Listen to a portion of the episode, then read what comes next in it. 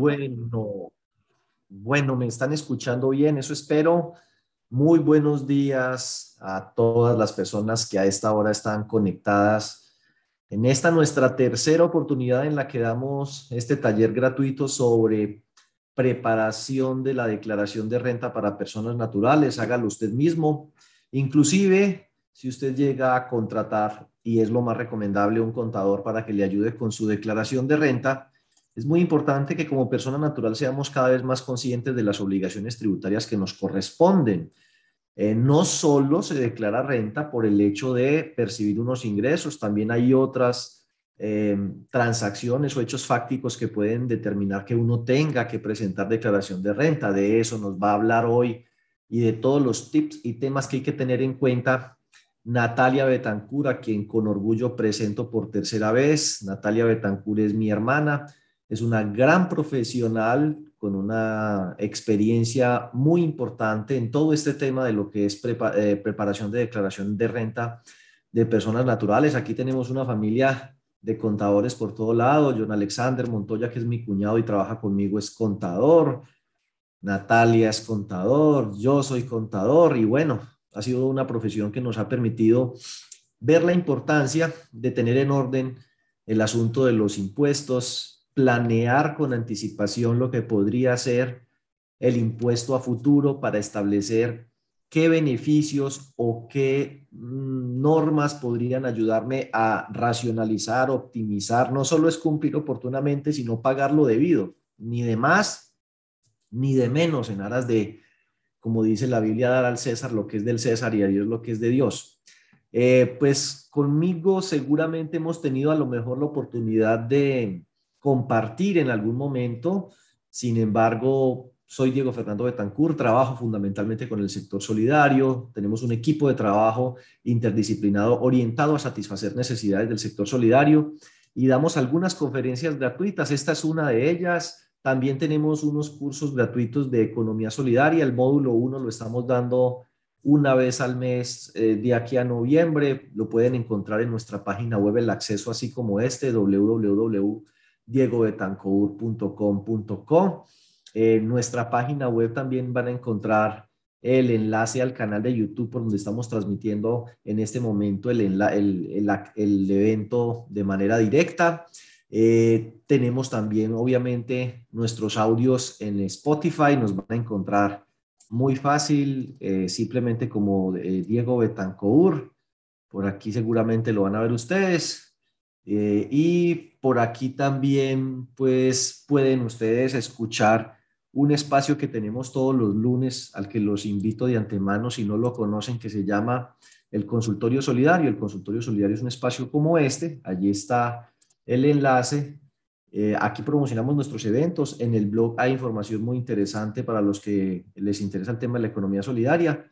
Y aquí sin necesidad de inscripción previa van a poder entrar al consultorio solidario y arrancar actualizados todos los lunes. Este lunes tenemos consultorio solidario de 8 a 9 de la mañana. Y como pueden ver seguramente ustedes, por acá está nuestro canal de YouTube con 5.620 suscriptores. Espero que hoy crezca bastante ese número de suscriptores. Por favor, apóyennos. Eh, se suscriben, allí dice suscrito, le da la campana de notificaciones por allí usted se va a dar cuenta cuando estamos publicando contenido, videos, temas que son de su interés relativos al sector solidario, a las finanzas personales, bueno, al cooperativismo. También por acá, por nuestra página, tienen acceso a nuestras redes sociales. Síganos, por favor, en Instagram, en Facebook, en Twitter. Estamos pues aquí para servirles a ustedes y yo agradeciéndoles esta eh, participación tan nutrida. Tenemos más de 400 personas inscritas, algunas, hay 108 en este momento conectadas por YouTube. Aquí tenemos casi 200 y me imagino que va a incrementar el número a medida que vaya transcurriendo el tiempo. Yo no le quiero robar más tiempo a Natalia porque seguramente tiene mucho que abarcar y espero sea de la absoluta utilidad para todos ustedes como lo han sido los dos eventos previos en nuestro canal el video con mayores vistas eh, es el de Natalia. Me va a tocar compartir con ella las regalías que me mande YouTube. Eh, pero pues el video que más vistas tiene siempre son los de Natalia. No sé qué se echa Natalia, pero Los de Natalia tienen muchísima, muchísima, muchísima acogida. Tiene que ser que el contenido es de mucho interés y utilidad para todos. Entonces, bienvenidos Natalia, el auditorio es suyo, no le robo más espacio ni protagonismo. Hola a todos, muy buenos días para los que están aquí en directo con nosotros acompañándonos en este evento tan importante para cada uno de ustedes. Yo sé que sí, menos mal quedó grabado el tema de las regalías del canal de YouTube. Dieguito en estos días le pasa entonces la cuentica para, por eso. Ahí eh, quedó la prueba. Eh, también saludo, no sé, buenos días, buenas tardes, buenas noches, buenas madrugadas eh, a todas las personas que posteriormente se van a, poder observar el video eh, bienvenidos una vez más, decía Diego, por tercera vez, a nuestro taller de declaración de renta persona natural. Recuerden, estamos en el año 2022, pero declaramos renta por año eh, vencido o año grabable 2021. Entonces, vamos a dar inicio. Permítanme por acá, voy a compartir. Entonces, mi eh, presentación, por favor, me indican si la están viendo, si no tienen problemas. Perfectamente. Entonces vamos a hacer lo siguiente, la metodología del día de hoy es, yo termino, voy terminando como las secciones que quiero eh, explicarles y damos unos cinco minuticos para preguntas Em, de tal manera, necesito como terminar la sección porque quizás más adelante, una diapositiva, una o dos diapositivas más adelante, explique la pregunta que precisamente usted se está haciendo. Entonces, por eso no vamos a, dejar pues que levanten la mano en cualquier momento, sino que se va a abrir el espacio em, pertinente para el tema de las eh, preguntas. Eh, como segunda medida, quiero aclararles que este taller, esta capacitación no va dirigida únicamente para contadores, de tal manera que la terminología que voy a usar em, y las explicaciones que voy a dar pueden, eh, quizás para los profesionales en esta área de contaduría, eh, pueden ser muy básicos, pueden ser muy ñoños, pueden ser contabilidad para dummies, pero el objetivo y el público objetivo de este seminario es cualquier Pepito Pérez que desee conocer sobre el tema de declaración de renta, entonces pueda entender los conceptos básicos eh, de ello. Por eso no le voy a cargar mucha tributaria, mucha norma, sino eh, de tal manera que todos lo podamos entender y pueda hacerse lo más ameno, ameno posible. Para quienes no me conocen, aunque eh, creería que muchos de ustedes ya están familiarizados con mi hoja de vida, mi nombre es Natalia Betancourt Palacios, la hermana menor de mm, Diego Fernando Betancourt. Estudié contaduría pública por él, la verdad, yo lo veía y dije, quiero ser como Diego, entonces por eso estudié contaduría pública en la Universidad del Valle, con énfasis en finanzas. Eh, tengo experiencia como auditora externa, revisora fiscal, gerente liquidadora, soy asesora también en, en entidades del sector real, eh, en entidades sin ánimo de lucro, y eh, del sector solidaria también en unos temas muy específicos, asesora en liquidaciones voluntarias, en la ley de tratamiento de datos personales, en elaboración de manuales, direccionamiento estratégico, manuales de procesos y procedimientos, evaluación de cargos, en fin, pero hoy se trata de un tema muy específico y eh, lo importante es el tema y ustedes que están conectados en esta mañana. Entonces, eh, vamos a dar Ahora sí, apertura nuestro tema oficial, declaración de renta personal natural año 2021. A mí me, me encanta seguir este dibujito porque generalmente las personas van así despavoridas, eh, huyéndole a la DIAN y la DIAN detrás de ellos con el corre que te alcanza y generalmente siempre los alcanza. En malos momentos, eh, a veces quizás por falta de diligencia de las personas, eh, como tal, que se enteran del tema, pero son negligentes, no les interesa aprender, por ejemplo, conectarse a una charla tan, tan básica y tan importante como estas. Eh, encontramos a muchas personas que les da perecita, pero luego cuando les llega la sanción, cuando les llega el comunicado de la DIAN, entonces ahora sí, toman cartas en el asunto y a veces ya es demasiado tarde hablándolo en términos económicos. Bueno, cifras económicas. Quisiera empezar eh, esta mañana y em, quizás recuerden que la declaración de renta no es un tema solo de eh, cuándo tengo que declarar renta, qué tengo que declarar em, y ya. Muchas cosas afectan el tema de la declaración de renta y a mí por eso siempre me gusta hacer como un abrebocas, un preámbulo, eh, donde podemos decirlo de alguna manera, hablar em, y entender un poco nuestras citas. iniciamos con una cifra, unas cifras no muy alentadoras en cuanto a la inflación con cierre a junio del 2022. El DANE nos dijo que quedó en el 9.67, en donde la meta del Banco de la República era un 3%, súper lejos eh, de la meta, tristemente.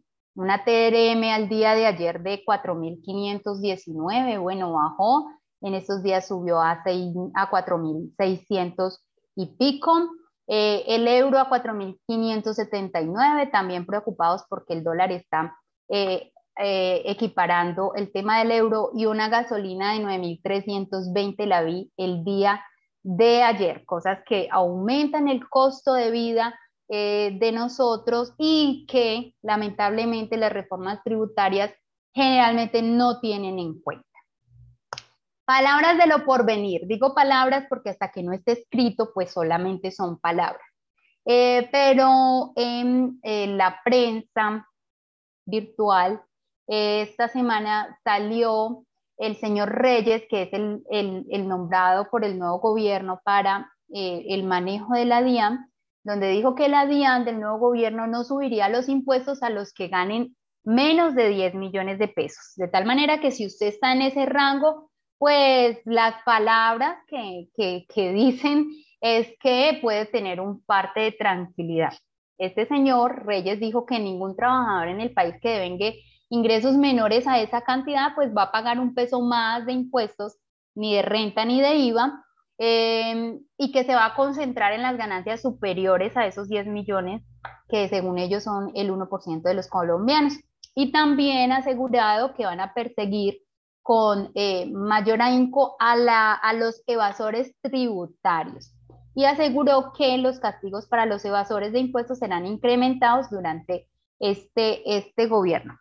Eh, entonces, bien, si antes era mucho más, si era difícil evadir a la DIAM, Ahora se hace muy difícil evadir ciertos conceptos y cierta información porque ya todo está entrelazado de, una manera que eh, así no queramos, llega a oídos de la DIAM, eh, pues se supone, o las palabras que dicen es que van a incrementar eh, el tema de mm, recaudo tributario para evitar la evasión. Bueno, Tengamos en cuenta que vamos a empezar con una sección que se llama Tenga en cuenta que.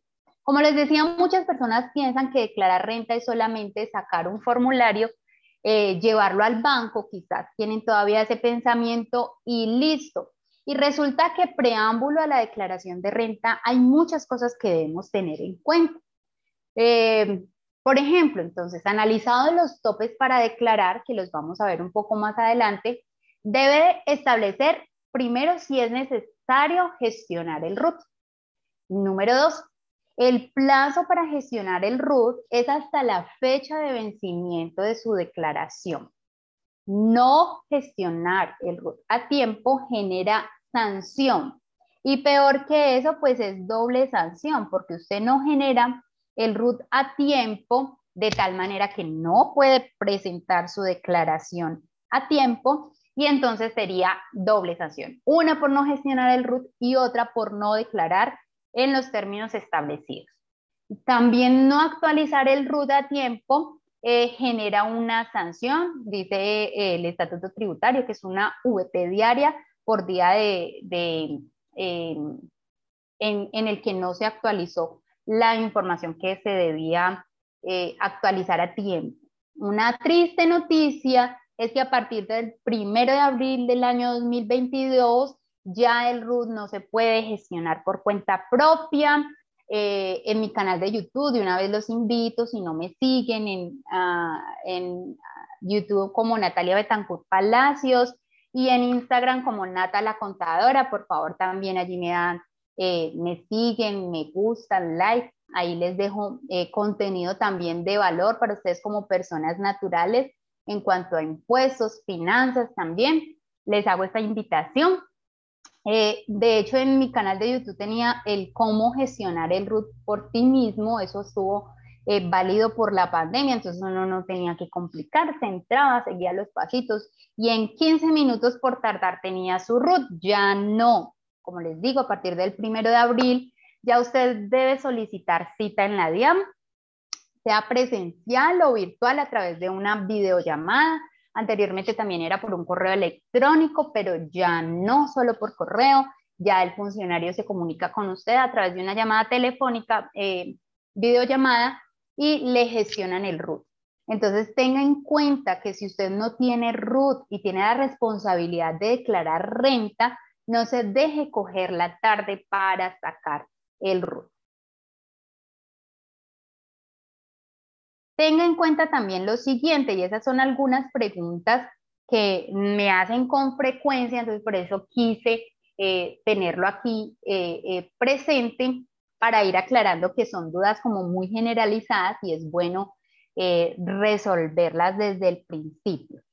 ¿en qué casos una persona que no está obligada a declarar, declarar renta voluntariamente?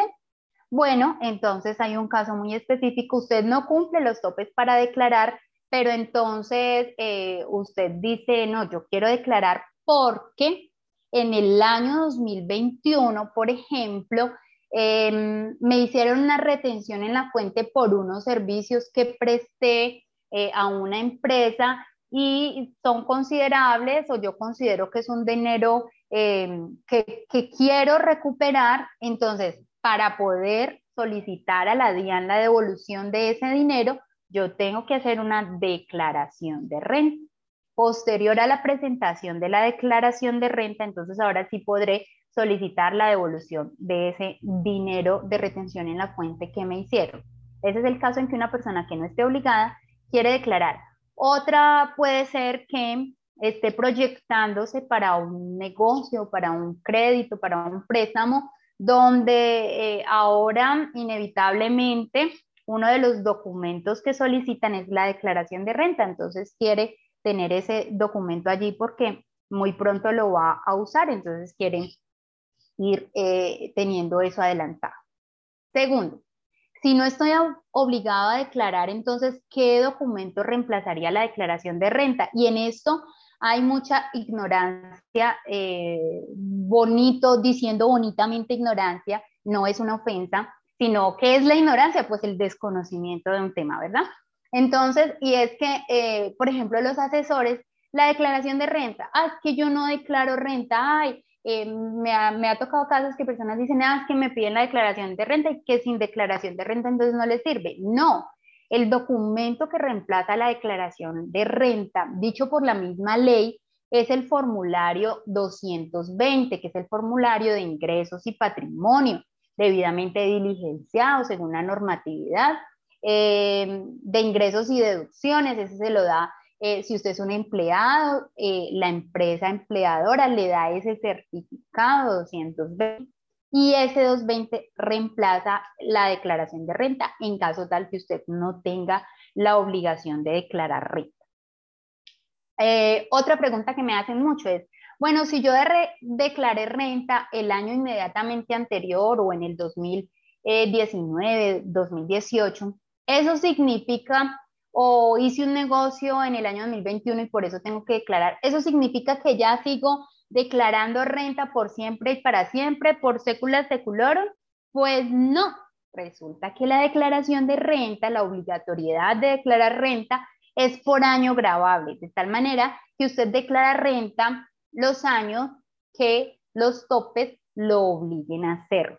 Ahora, eh, allí como tip, póngale cuidado que eso no se lo enseñan en todo lado. Si usted tiene una retención en la fuente allí pendiente por arrastrar, y usted este año quizá presentó la del 2019, le quedó una retención en la fuente allí por arrastrar, pero usted sabe que para el año 2021 va a ser un negocio, va a vender un bien inmueble o algo que le va a obligar nuevamente a declarar eh, y quizá le dé impuesto de renta, pues yo presento la declaración de renta del año 2020. ¿Para qué? Para poder seguir arrastrando ese saldo a favor y el año que ya me entró ese negocio, ese saldo a favor, disminuya mi valor del de, impuesto quizás a cargo que me dé. Porque cuando se interrumpen las declaraciones de renta, entonces ya no tenemos saldo del año anterior que descontarnos del, del año en que presenté. Entonces, no es obligatorio, ya es cuestión de asesoría y de jugar quizás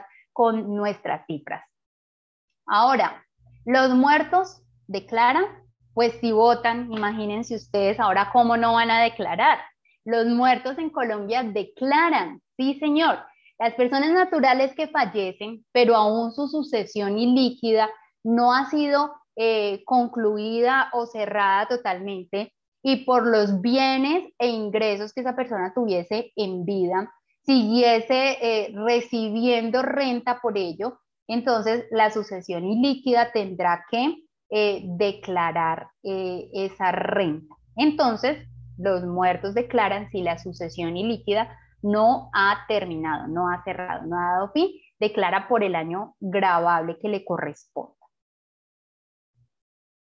Bueno, entonces resulta que nosotros como personas naturales no estamos obligados a llevar contabilidad, ¿verdad?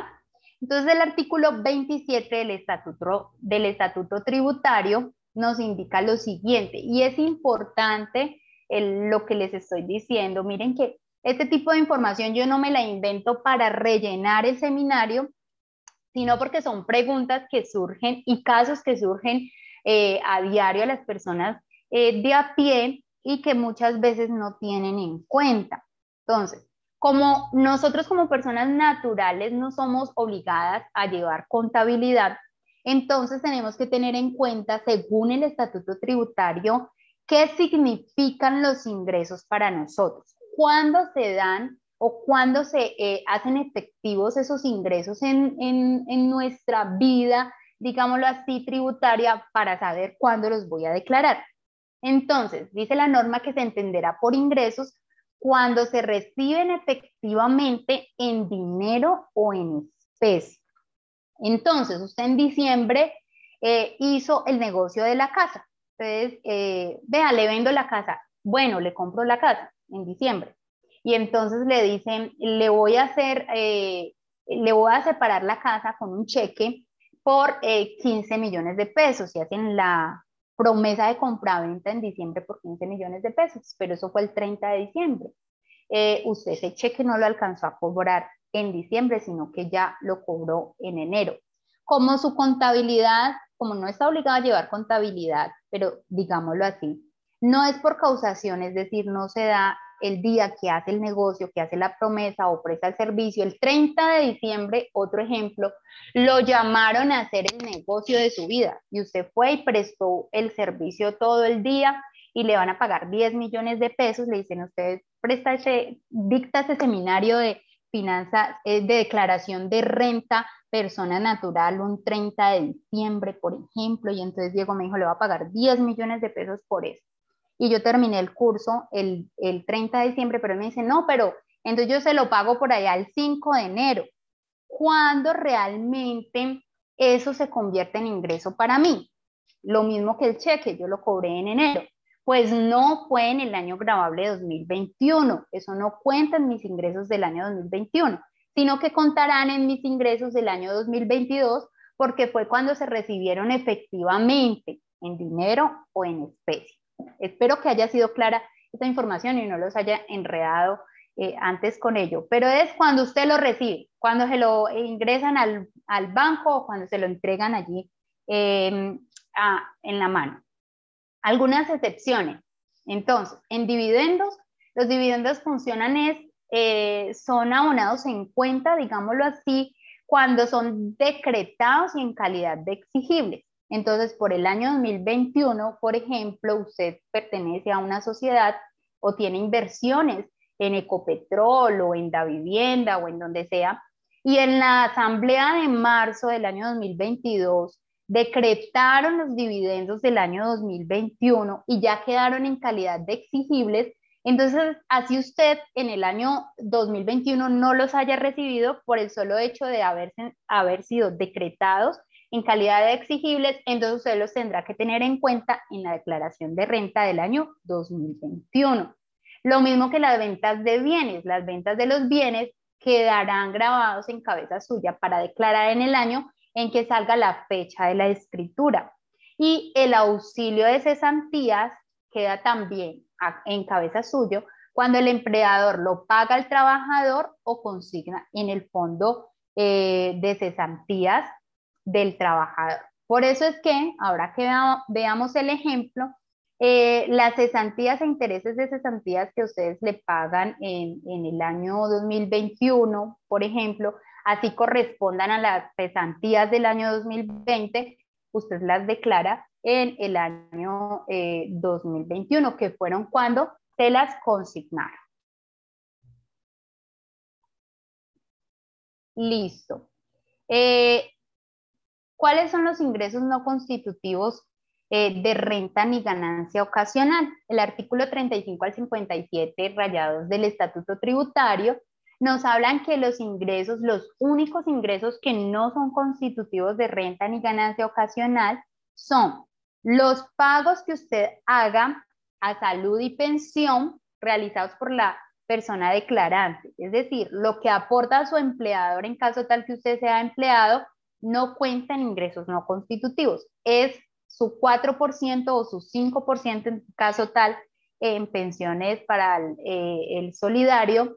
Eh, y si de pronto usted declara como independiente o es persona independiente, allí sí aplica la totalidad de salud y pensión que usted cotiza. Pero es lo que usted cotiza, no lo que los empleadores le cotizan en salud y pensión. Las recompensas también son ingresos no constitutivos de renta, los subsidios de agroingreso seguro y la prima en colocación de acciones.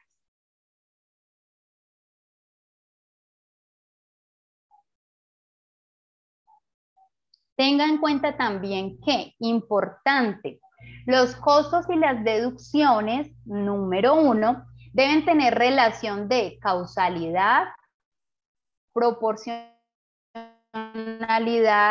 y necesidad. Entonces, por ejemplo, yo soy una conferencista súper reconocida, es mi sueño, en declaración de renta persona natural.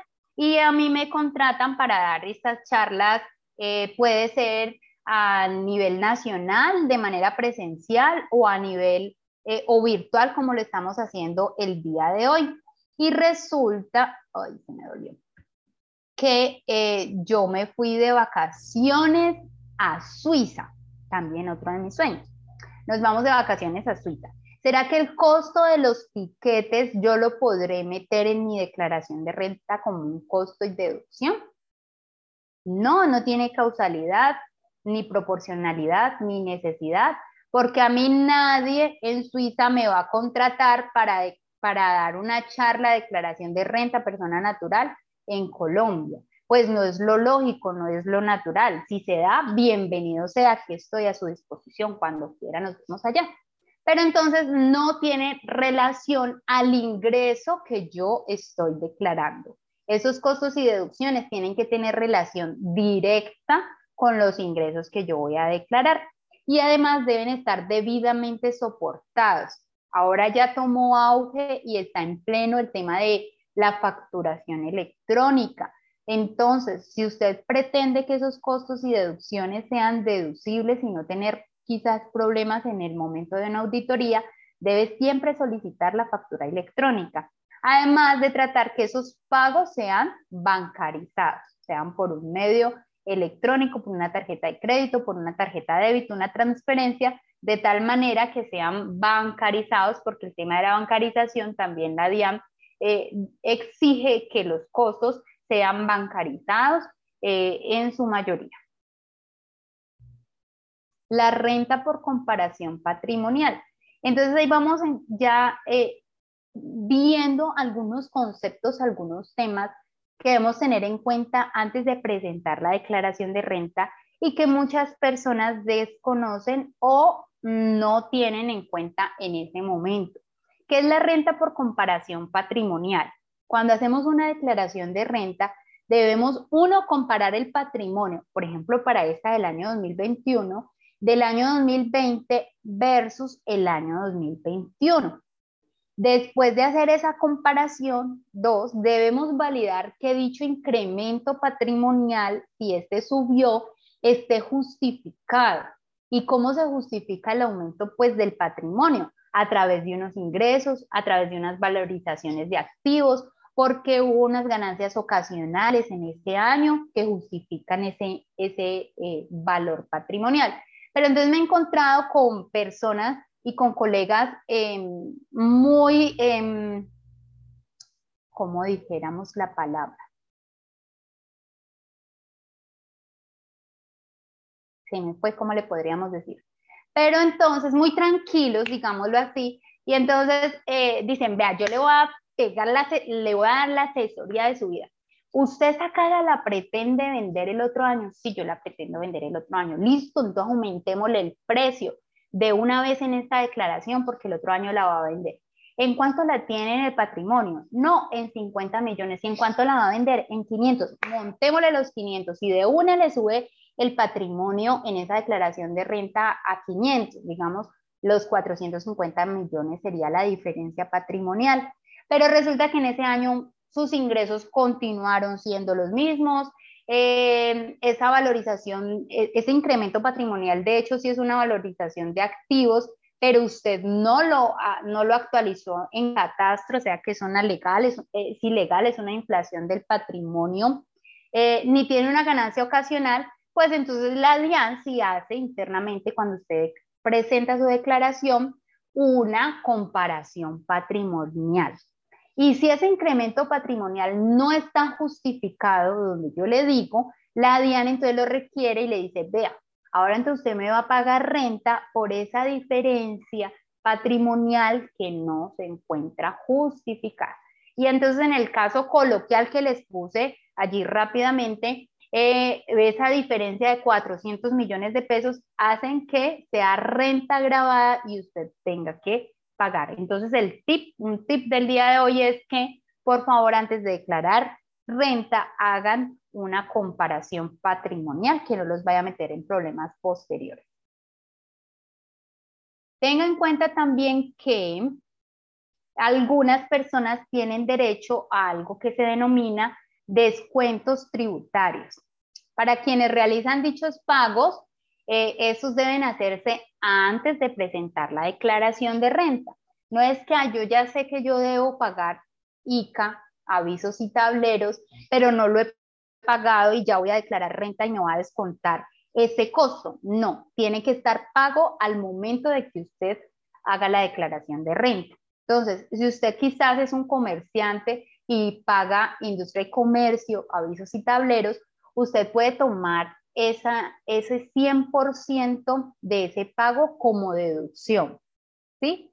O el 50% de ese pago como descuento tributario y restan directamente del impuesto calculado, según nos lo dice el artículo 241 del Estatuto Tributario. De tal manera que si usted tiene esta obligación, no se le va a olvidar porque esta partecita generalmente las personas naturales la obvian en el momento de su declaración. También recuerden que como este es un seminario para todo tipo de personas, les quiero hablar de un, de un fantasmita pequeñito, pero que se puede volver gigante, así como el de la DIAN, que se llama la UGPP, Unidad de Gestión Pensional y Parafiscal.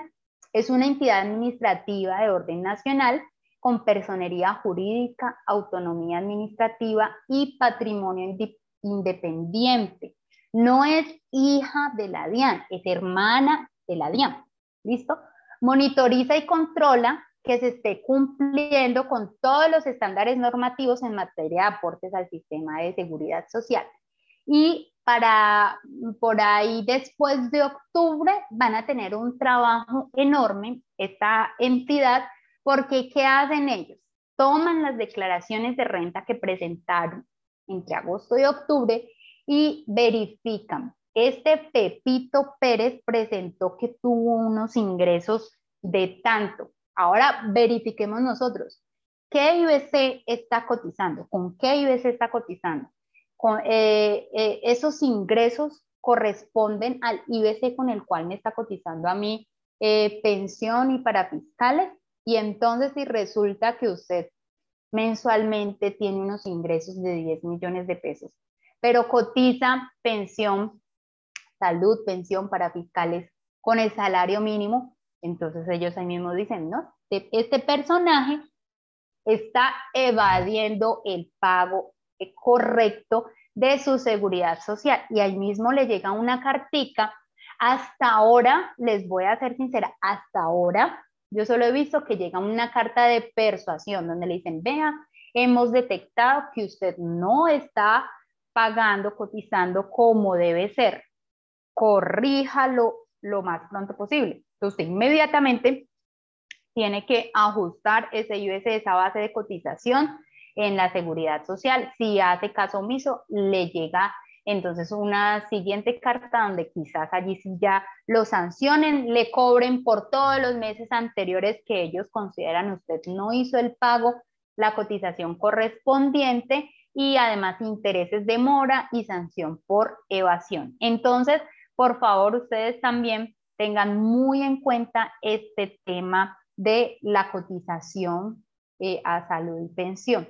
Ahora, ¿qué puede suceder? Usted también es un asalariado, eh, de tal manera que usted cotiza con su empleador la salud y la pensión, pero tiene un negocio bastante lucrativo también eh, por aparte y le está dando unos ingresos y entran a cabeza suyo, a, cabeza suya esos ingresos. el deber ser es que usted también cotice de manera independiente a esa salud y a esa pensión por esos ingresos extras que usted tiene, que quizás cuando declare renta no va a tener el soporte de que cotizó con, una, eh, con un IBC correctamente. ¿Listo? ¿Qué espera la DIAN de los contribuyentes? Pues primero que declaren si les corresponde. En lo posible, claramente que paguen, ¿sí? Y tercero, eh, que ellos ponen como primero es que no evadan, que las personas lleguen a tal punto de formalizar eh, absolutamente todos sus ingresos. Tres mitos sobre la declaración de renta a propósito de los tres eh, puntos anteriores. las personas creen que declarar significa pagar, ¿cierto? Dos, que solo es cuestión de meter allí los ingresos, lo que me pueda deducir de eso y ya. Y tres, que solo se trabajan cifras de años anteriores. Es decir, ahorita en el 2022, pues yo solo tengo que tener en cuenta de lo que pasó en el 2021, que es la declaración de renta que voy a hacer, y ya. Y resulta que no. Recuerden que en la declaración de renta del año 2021 usted también proyecta cómo va a ser su declaración de, renta del año 2022, de tal manera que la elaboración de renta es importante. Usted tiene que tener los conceptos claros, tiene que tener en cuenta mm, someramente el universo de normativas que pueden afectar su declaración de renta, de tal manera que si usted tiene una proyección, unos planes específicos en cuanto a quizás venta de activos fijos, a un negocio que va a reventar, unos ingresos que me están entrando en este año 2022 considerables, eh, pero voy a declarar, voy a hacer mi declaración de renta 2021. Todo eso usted lo tiene que tener en, en cuenta, lo tiene que tener claro en su mente eh, para que esa declaración de renta del año 2021 sea un éxito. Ahora, haciendo un paréntesis, yo me encuentro con muchas personas que eh, es que quiero sacar un, crédito bancario para un negocio.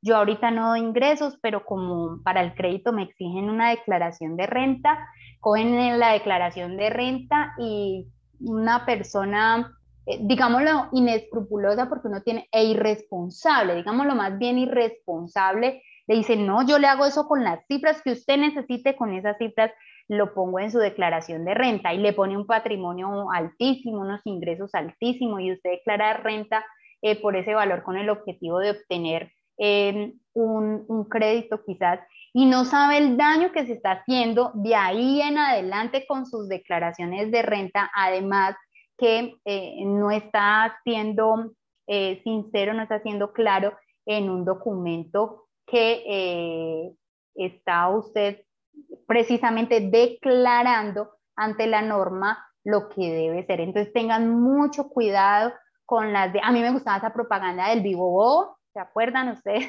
aunque era de conducción, pero a veces eso sucede con las personas y su declaración de renta, entonces que no les pase eh, a ustedes.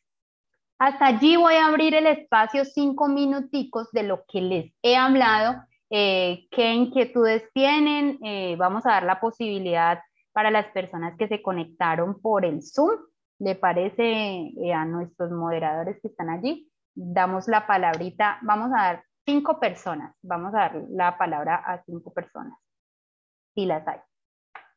Por favor, de lo que hemos hablado hasta el momento, ¿sí? Angie Lorena. ¿Puedes abrir el micrófono? O Johncito me va a ayudar allí con eso, a moderarlo.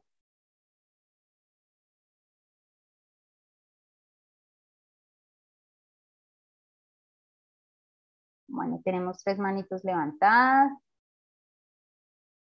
Cuatro, cinco. Listo, hasta allí. Los que levantaron la manito hasta ahí. Entonces, John, ¿estás por ahí?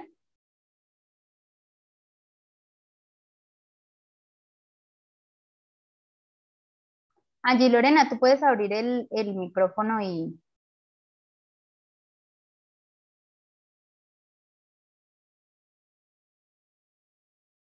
Aló. Llamo a Dani. Hola.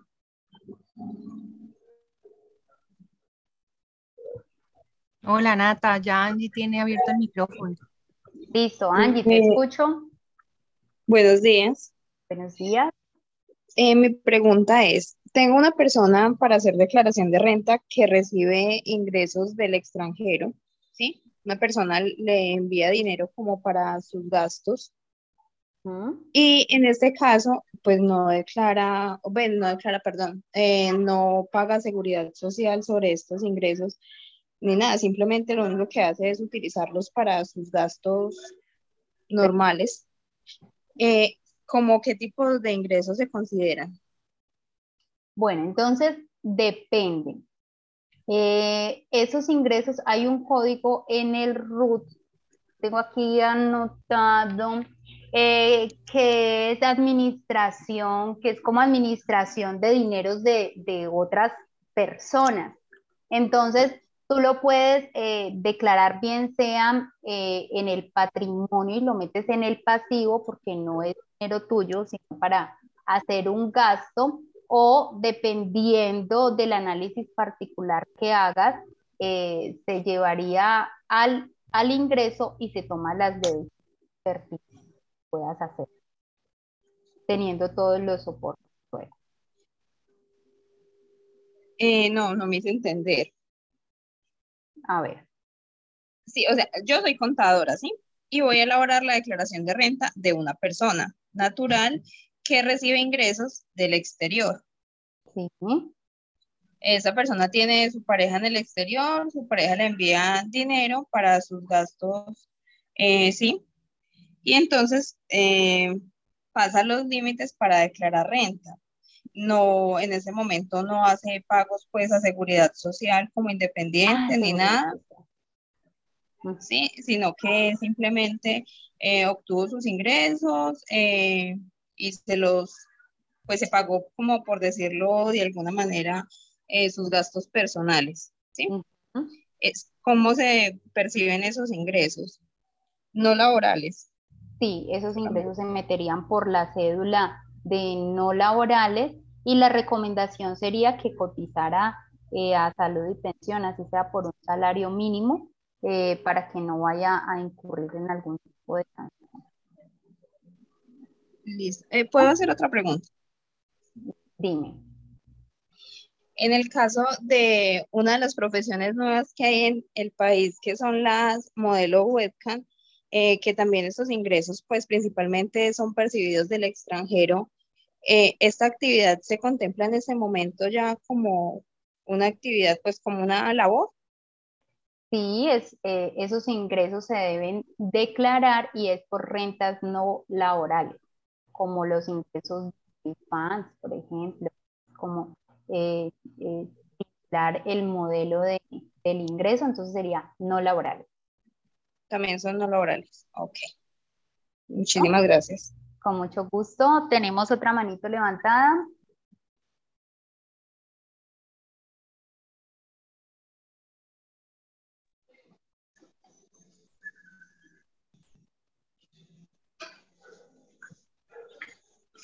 cinco. Natalia García, ya le abrí el micrófono. Listo, Natalia. Sí, muy buenos días, gracias. Buenos días. Una preguntita. Eh, ¿Quién firma la declaración de renta de los contribuyentes fallecidos?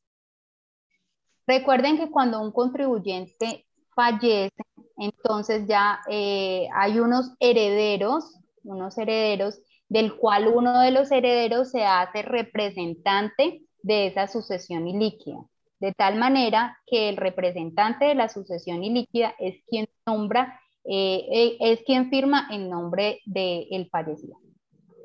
Pero entonces, digamos, cuando uno hace la declaración de renta, en alguna parte señala que quien está firmando es el representante de la sucesión. ¿O ahí en qué parte eh, se identifica que la firma no es del contribuyente fallecido, sino el representante? Cuando uno inicia el proceso de sucesión ilíquida, hace la actualización del RUT y allí ya queda el nombre del representante de esa sucesión. La actualización del RUT del representante de la sucesión. Del, o del fallecido. Del fallecido. Eh, ambos RUT se deben actualizar. Uno, el del fallecido, el del fallecido donde eh, se nombra un representante y es ya quien firma, y el del representante porque tiene que tener en su responsabilidad eh, la obligación de representar a terceros. Ok, entonces en el rol del fallecido se coloca pues que es fallecido y que autoriza al representante legal que quede en la institución. Y en el RUT del representante eh, coloca qué connotación que es el representante del fallecido. Exactamente. Gracias. De nada, recuerde que son cinco personas, llevamos dos, el siguiente.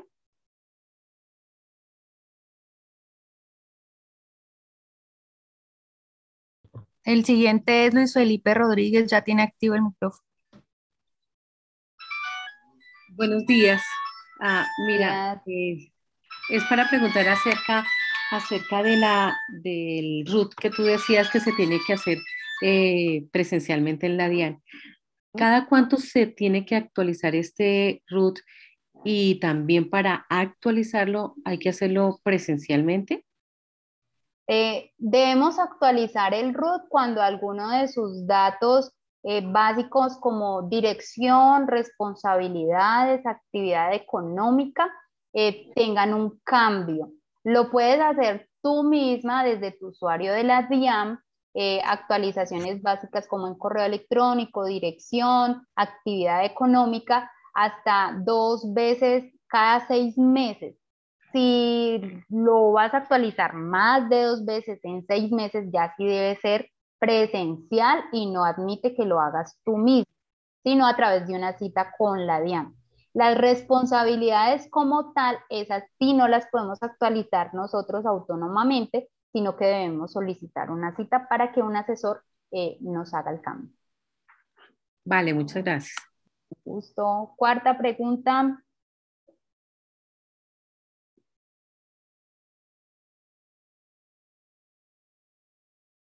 ¿Quién es el cuatro? El cuarto es el señor Javier Barajas.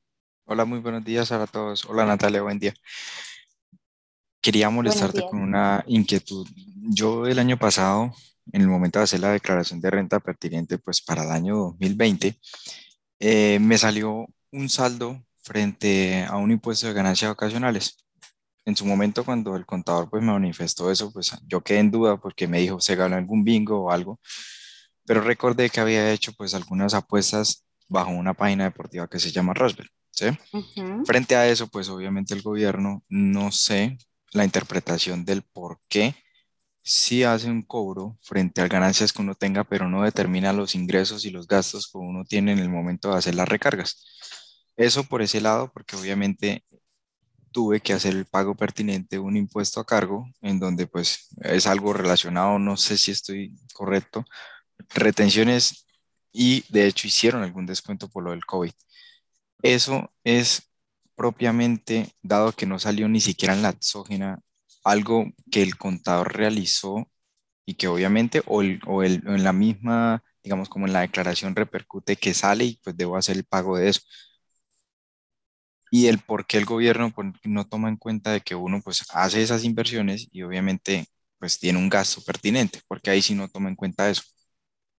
Bueno, entonces empiezo diciendo que eh, ahora, hace de un, de un, año para acá, el, la DIAM saca una declaración sugerida que dicen, y es, es una declaración sugerida, está saliendo tanto en IVA como en, declaración, en declaraciones de renta, pero como su nombre lo dice, es sugerido.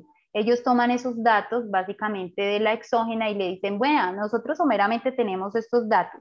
Si a usted le sirve, déjelos si no, entonces haga sus propios cálculos y presénteme su propia declaración, de tal manera que si te llegó algo, una sugerencia, ya con el conocimiento eh, tuyo del asesor que iba a realizar la declaración, era quien debía determinar si tenía costos y gastos asociados a ese ingreso y realizar la declaración desde, desde cero como según su conocimiento le daba para que la realizara, porque el gobierno nunca te va a decir cuánto es el costo, ese costo lo tienes que aportar tú.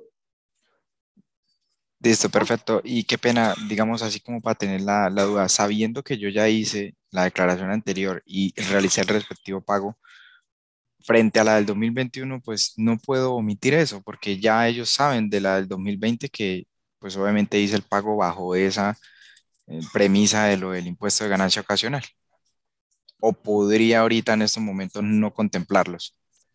Bueno, al principio eh, les explicaba que las declaraciones de renta son por año grabable, de tal manera que tú tienes que considerar, es la del año 2021, qué cifras tienes y estás manejando los topes que te hagan declarar por el 2021.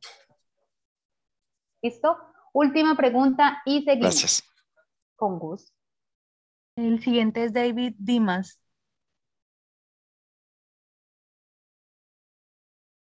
David. David a la una. David a las dos. David a las tres. No estaba. El último. Siguiente. Jennifer García. Jennifer a la una. Hola Nata, buenos días. buenos días. Nata, tengo una consulta. Una persona que recibió ingresos para un subsidio de vivienda, en este caso 24 millones por caja de compensación y el 24 millones por mi casa ya, en total fueron 48 millones de pesos. Y esta persona se gana un salario mínimo normal, pero sí pasa los topes por ingresos. Esos ingresos de subsidio de vivienda, ¿cómo los tomaría? Ah, yo creo que yo lo tengo más adelante. De todas maneras, en mi Instagram, en una sección que se llama Nata Tips, yo les hablo de que esos ingresos adquiridos por eh, subsidios de vivienda, subsidios de caja de compensación, subsidios eh, de mi casa ya, por ejemplo, son eh, ingresos no laborales, se llevaría por ingresos no laborales y son constitutivos de renta. Así el ingreso salarial no de renta, eh, esos ingresos sí. Y suman para contabilizar los ingresos y hacer el tope para declarar renta. O sea, lo tengo en cuenta para poder declarar. Ajá, sí. Ok, vale, gracias. Gusto. Listo, entonces continuamos más adelante, damos nuevamente la oportunidad entonces para em, poder eh, hacer más preguntas. Listo, entonces recuerde que la, la DIAN sí es clasista, él, clasifica a las personas, entonces mm, voy a aclarar esta partecita porque sé que algunas personas tienen inquietudes al respecto. Resulta que existen dos tipos de personas para la DIAN. Está la persona jurídica, quien es eh, aquella que ejerce derechos y cumple obligaciones relacionadas con la actividad actividades económicas a título de una sociedad que se constituye en Cámara de Comercio. Ninguna persona jurídica no puede estar inscrita en Cámara, tiene que pasar por Cámara de Comercio. Y entonces es aquellas que conocemos con las siglas que terminan en SAS, en Sociedad Limitada, en SA, etcétera. Eh, por ejemplo, si Diego Fernando quisiera convertirse en una persona jurídica, se podría llamar Diego Fernando Coach SAS o limitada o SA, porque el nombre como tal eh, no es lo que hace la, la, clasificación como persona jurídica o no, sino sus siglas eh, con las que termina. Y la persona natural ejerce sus derechos y cumple sus obligaciones relacionadas con la actividad o actividades económicas a título personal. No obligatoriamente tiene que estar inscrito en Cámara de Comercio, porque si no ejerce una actividad comercial, pues no tiene por qué estar eh, obligatoriamente registrado en Cámara de Comercio. Si lo quiere hacer voluntariamente, lo puede hacer, pero no es una obligación. Y ahí sí, entonces son los Pepitos Pérez, las Pepitas Pérez, eh, a título personal, quienes tienen la obligación, eh, algunas ah, obligaciones tributarias fiscales, como lo es la declaración de renta. ¿Listo? Entonces, eh, si usted es un Pepito Pérez que presta servicios por honorarios o que vende productos también, pero a título personal, no está en Cámara de Comercio ni nada. Entonces, cuando hablen de responsabilidades de persona natural, allí estaría usted. Ya que toco ese tema, me acuerdo de algo, y es que las personas naturales también pueden ser régimen común. Y esa determinación de ser régimen común o régimen simplificado que ustedes de pronto lo leen en el RUT cuando dice eh, régimen simplificado, eh, son aquellas personas, el régimen común son unos topes de 130 y piola de millones de pesos que usted debe cumplir para seguir perteneciendo al régimen o a los no responsables de IVA. Si usted pasa esos movimientos en consignaciones también en sus cuentas bancarias, usted pasa a ser régimen común responsable de IVA. Por eso entonces a veces muchos comerciantes, muchas personas eh, por el año 2021 quizás en sus ventas online les fue súper bien y empezaron a mover esas cuentas y usted hace un consolidado y se trepó a 200 millones, déjeme decirle que muy probablemente le va a llegar, si usted no toma cartas en el asunto, directamente de la DIAN la notificación de que usted ya deja de ser una persona no responsable de IVA, régimen simplificado, y pasa a ser régimen común responsable de IVA. Eso también es eh, importante tenerlo en cuenta. Bueno, ¿qué es la declaración de renta? La declaración de renta es un mecanismo mediante el cual la persona jurídica o natural da a conocer a la DIAN los datos de su situación financiera más relevantes a grosso modo porque en la declaración, como ustedes eh, ya saben, eh, declaramos el valor del patrimonio. Nosotros no detallamos, tengo esta casa, este carro, esta beca. No, el valor del patrimonio, el valor de los ingresos también sumados y el valor de los pasivos también eh, sumados. ¿Para qué me sirve la declaración de renta? Como les decía al principio, es un documento exigido por el mundo financiero hoy. Anteriormente nos pedían extractos bancarios, eh, una quizás certificación bancaria, cartas de recomendación. Ahora no, ahora le dicen, su documento de identidad, su declaración de renta y la autorización y diversas autorizaciones de tratamiento de datos, de reportes ante las entidades de riesgo y ya, no hay más documentos. La declaración de renta, eh, si usted está obligado a declarar, es el documento que soporta plenamente qué bienes tiene usted, qué deudas tiene y también qué ingresos tiene. ¿Listo? Entonces es por eso que hoy más que nunca la declaración de renta, bien elaborada, bien pensada, eh, se hace indispensable para cada una de las personas. Tres tips para declarar renta. Primero, verifique si cumple con los topes establecidos para ese fin. Dos, determine la fecha en que le corresponde eh, pagar de acuerdo a sus últimos dos dígitos de la cédula. Y tres, busque asesoría. Si bien una, eh, uno de los objetivos del taller puede ser que usted tenga la claridad eh, y el conocimiento que le permita elaborar su declaración de renta, si no es muy compleja, si, no es, si es básica y si es sencilla y si lo puede hacer. Y yo aquí no me callo mucho ni les escondo mucho lo que yo, eh, como dijo eh, el apóstol Pedro, lo que tengo te doy. Lo que un poco de mi conocimiento lo comparto a grandes rasgos, pero recuerden que muchas situaciones son individuales y requieren un tratamiento diferente y un análisis especial, eh, pero es importante definitivamente buscar asesoría. Tendré que declarar, entonces ahora sí, vámonos a cifras. Eh, resulta que cada año eh, actualizan los topes para saber si ustedes tienen o no que declarar renta. Entonces, nos vamos. Es si cumple uno de ellos, no todos ellos. Con que cumpla uno, usted tendrá que declarar.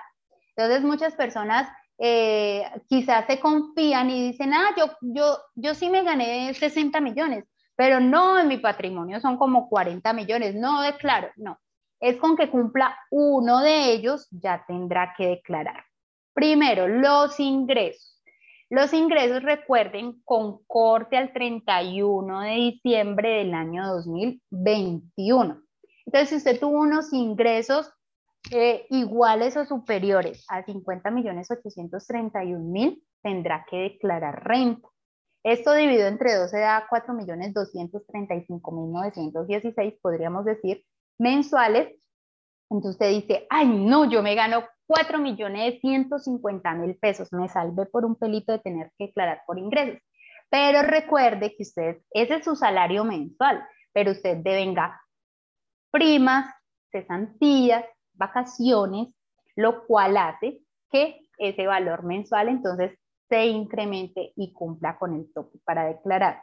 Ahora, usted puede ser un asalariado y entonces sus ingresos son 4 millones de pesos, no digamos 3 millones de pesos, y entonces usted hace cuenta y dice, no, que por debajo de mis ingresos laborales no tengo que declarar. Pero usted es una persona que se mueve, que de acuerdo a la economía, actual de nuestro país, no nos quedamos solo con un salario, sino que usted tiene eh, un Instagram eh, para venta de camisetas, por ejemplo, y entonces usted vende por allí camisetas y eh, le resultó un negocio en una empresa y le compró una dotación mensual por X valor y con de millón trescientos. Entonces, tres millones de sueldo, más el millón trescientos que le va a declarar la empresa porque le está comprando unas camisetas para su eh, dotación, por ejemplo, allí ya superó los ingresos. Entonces, si usted es empleado, no es solo sus ingresos laborales, sino que quizás presta también servicios por honorarios, prestación de servicios adicionales que en tanto que se los reporten, pues sumará en el valor de sus ingresos. Si su patrimonio al 31 de diciembre del año 2021 es igual o superior a 163 millones 386 mil, pues también tendrá que declarar. ¿Qué es el patrimonio? La casa, el carro, la beca, todos los bienes que estén a su nombre que al año 2021 igualen o superen este valor, también lo harán declarar. Las compras.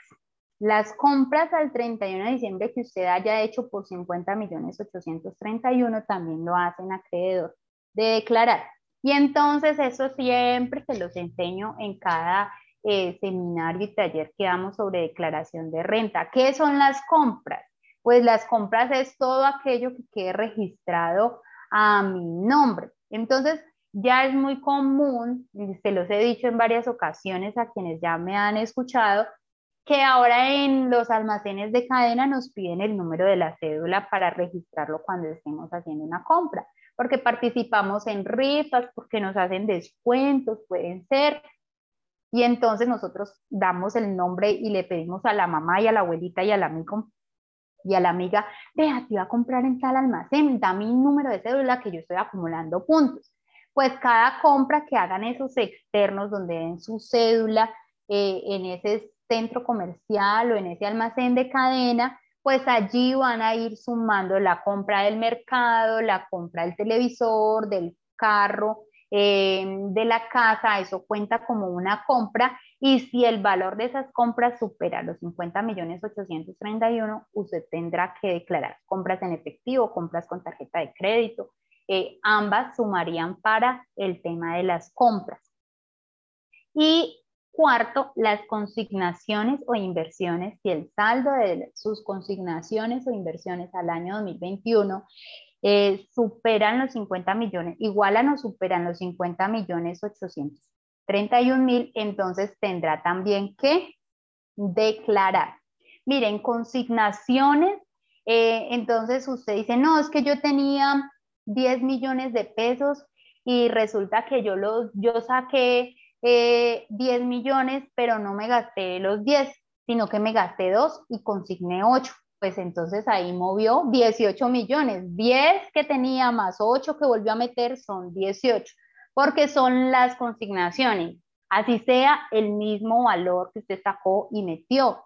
Así, eh, no es que yo le presté la cuenta a mi mamá para que que vendió una casita y entonces ella no tiene cuenta bancaria y yo le presté mi cuenta para que le consignaran los 50 millones de la casa.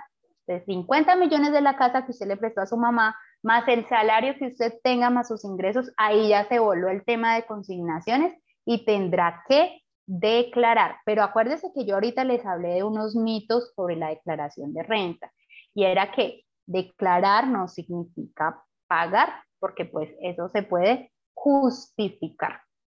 Entonces, por ejemplo, sus ingresos, ya habiendo sumado todo y analizado todo, le dieron 40 millones de pesos. Ah, no tengo que declarar. Patrimonio. Ah, no, yo nomás me compré una casita de 70 eh, millones de pesos. No sumo. Las consignaciones. No, el préstamo ni siquiera llegó a mi cuenta. Eso directamente se lo consignaron al que me vendió la casa eh, y a mí en mi cuenta solo me entran los ingresos eh, del sueldito, 40 millones de pesos, tampoco tendré que declarar por consignación. Pero resulta que la compra de la casa fue por 70 millones de pesos. Es decir, que el tope de compras allí ya lo superó de tal manera que tendrá que declarar, porque cumplió con uno de los topes eh, que allí aparece. ¿Listo? Los vencimientos. Entonces, le tengo dos noticias, una buena y una mala. La buena, que todavía no han iniciado. La mala, que tienen menos de un mes para que inicie. Entonces, lo que hacen, miren. En mi, eh, canal de Instagram me encuentran como arroba nata la contadora, yo les voy a dejar eh, el calendario completico, ¿sí? Pero usted debe mirar los dos últimos números de su cédula. No se vaya a confundir. El RUT tiene el número de la cédula, de cédula, una rayita y un número más, que eso se llama el dígito de verificación. Ese no lo tienen en cuenta, esos últimos dos números de la cédula. ¿sí? Porque he encontrado personas que se han confundido con eso y lo miran con el dígito de verificación. No, los dos últimos números de la cédula Si está entre 0,1 y 0,2, somos los primeros. Yo soy de malas, a mí me toca de primerita. El 9 de agosto del 2022, hasta ese día, tengo plazo para hacerlo. ¿Listo? Si lo puedo hacer de una vez, lo hago de una vez. Pero si no, hasta ese día es el tope máximo para declarar. Eh, de ahí sigue, por ejemplo, 03 y 04 el 10 de agosto, 05, 06 el 11 de agosto.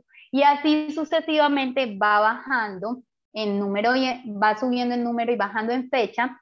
Y el último día para declarar de las personas cuyos números, últimos dígitos de su cédula terminen en 99 y 00, aquí va un hermanito mío que se llama Juan Carlos, también ese es de buenas, eh, declara hasta el 19 de octubre del 2022, esa es la fecha límite. El 9 de agosto inician, el 19 de octubre finalizan. Mire, si en lo recorrido que llevamos del seminario usted ha identificado que le corresponde declarar o que va a declarar por algún motivo especial y no tiene el RUT, está justo a tiempo de eh, solicitar el RUT. Por favor, ya les expliqué, en tenga en cuenta que no se debe dejar coger la tarde para gestionar el RUT. ¿Y ahora qué hago? Entonces, lo primero que tengo que hacer es preguntarme, bueno, ¿tengo RUT? Segundo, ya tengo el, usa, el usuario en la plataforma de la DIAN, del MUISCA. Eh, tres, solicitar a quien corresponda la información que necesito, que ahora vamos a ver qué documentos necesitamos. Cuatro, consultar la información de medios magnéticos eh, registrada en la plataforma de la DIAM y verificar dicha información y proceder a realizar las solicitudes de certificados o reclamaciones pertinentes. La noticia anoche para efectos de, eh, del seminario del día de hoy verifiqué y eh, aún no habían montado la información del año 2021. Se supone que a mediados de julio es que la montan y usted ya puede bajar la información de medios magnéticos que hayan registrado a su nombre. Anoche que miré, aún no estaba. Eh, esperemos pues que ya este fin de semana, ya estamos a fin de semana, eh, ya, ya se pueda descargar. ¿Qué es la información de, medios magnéticos e información exógena? Resulta que las personas jurídicas y algunas personas naturales eh, están obligadas a presentar esta información, que no es nada más ni nada menos que eh, la manera como la DIAN se da cuenta de sus movimientos, porque entonces nosotros como entidades tenemos que registrar, mire, a Pepita Pérez yo le vendí tanto, tantos productos, tantas en valor de dinero, tanto dinero en el año 2021 o eh, la entidad que a mí me contrate dice, vea, a Natalia Betancourt, yo en el año 2021 le pagué por concepto de honorarios tanta plata. Y así sucesivamente, eh, por eso es que la DIAN se da cuenta de los movimientos que nosotros tenemos. De hecho, los bancos también reportan en esos medios magnéticos eh, la los valores que ustedes han tenido en consignaciones en las cuentas bancarias. Resulta que antes, hasta la declaración de renta del año 2019, no había observado que, por ejemplo, Western Juniors, eh, Westpecti, o Neki o David Plata, este tipo de plataformas no reportaban los movimientos que uno tenía en ellas.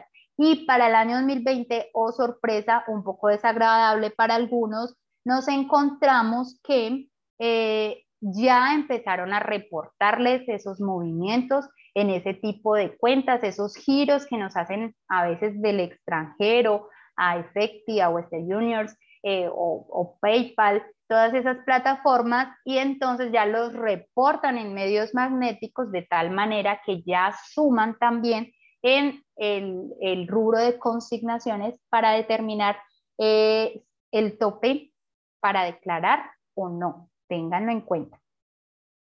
Bueno, tengo RUT, pues el principal requisito para declarar es tener un RUT, ¿sí? Entonces, em, si aún no tiene el RUT, le he dado palo a ese tema desde que empezamos, solicite la cita para generarlo. Este fin de semana voy a dejar el tutorial en mi canal de cómo solicitar la cita en la DIAN, en el canal de YouTube, Natalia Betancourt Palacios, así me encuentran, eh, de cómo solicitar la cita virtual de la DIAN, o si desea presencial porque no hay eh, cercana, entonces pueden hacerlo, pero tienen que gestionar ese RUT antes del vencimiento de la declaración.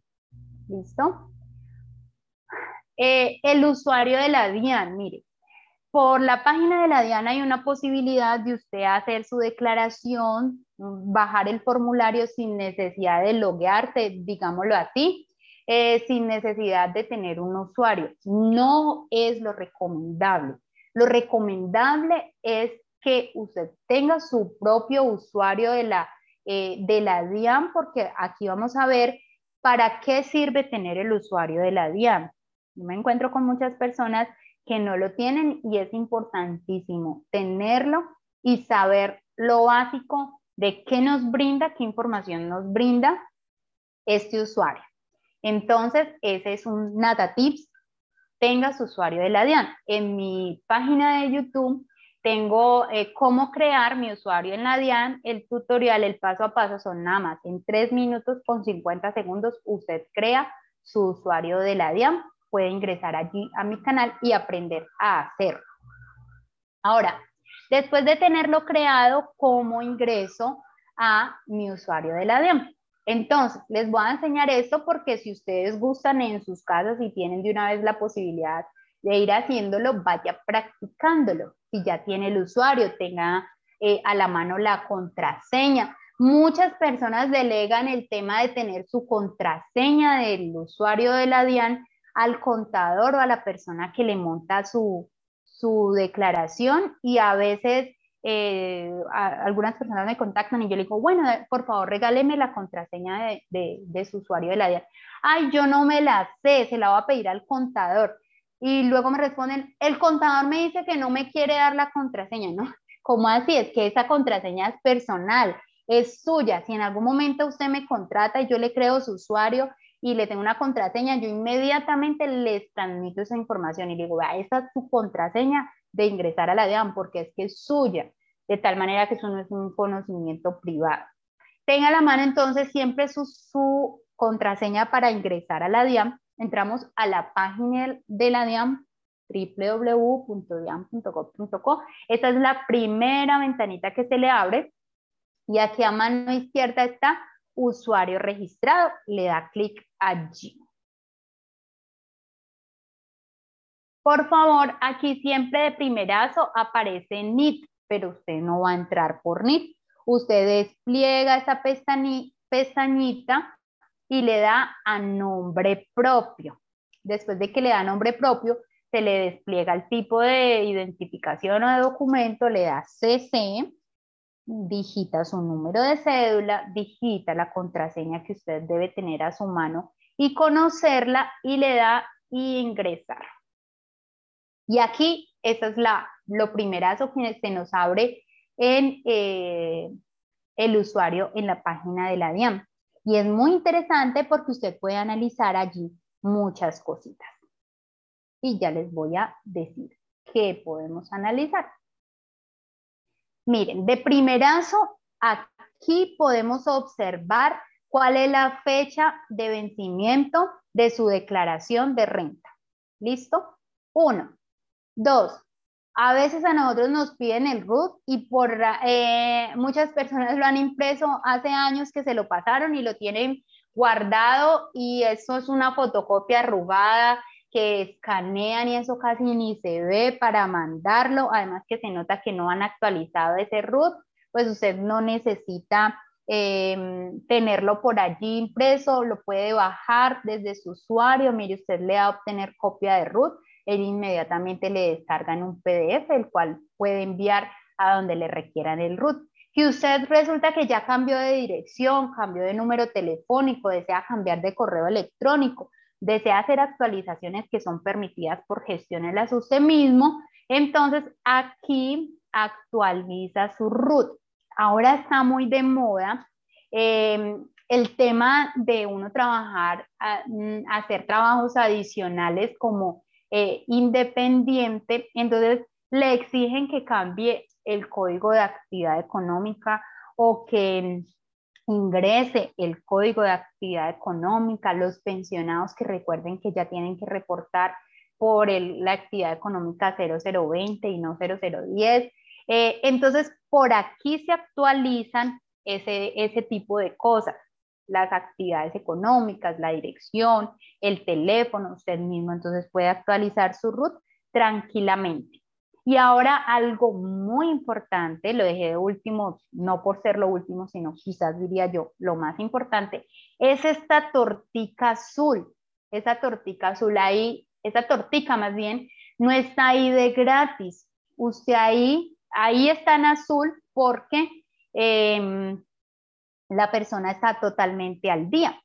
Pero eh, a veces la tortica está dividida, donde dice esto está al día, esta porción es saldo en mora, esta porción son excedentes y una porción son em, saldos a favor.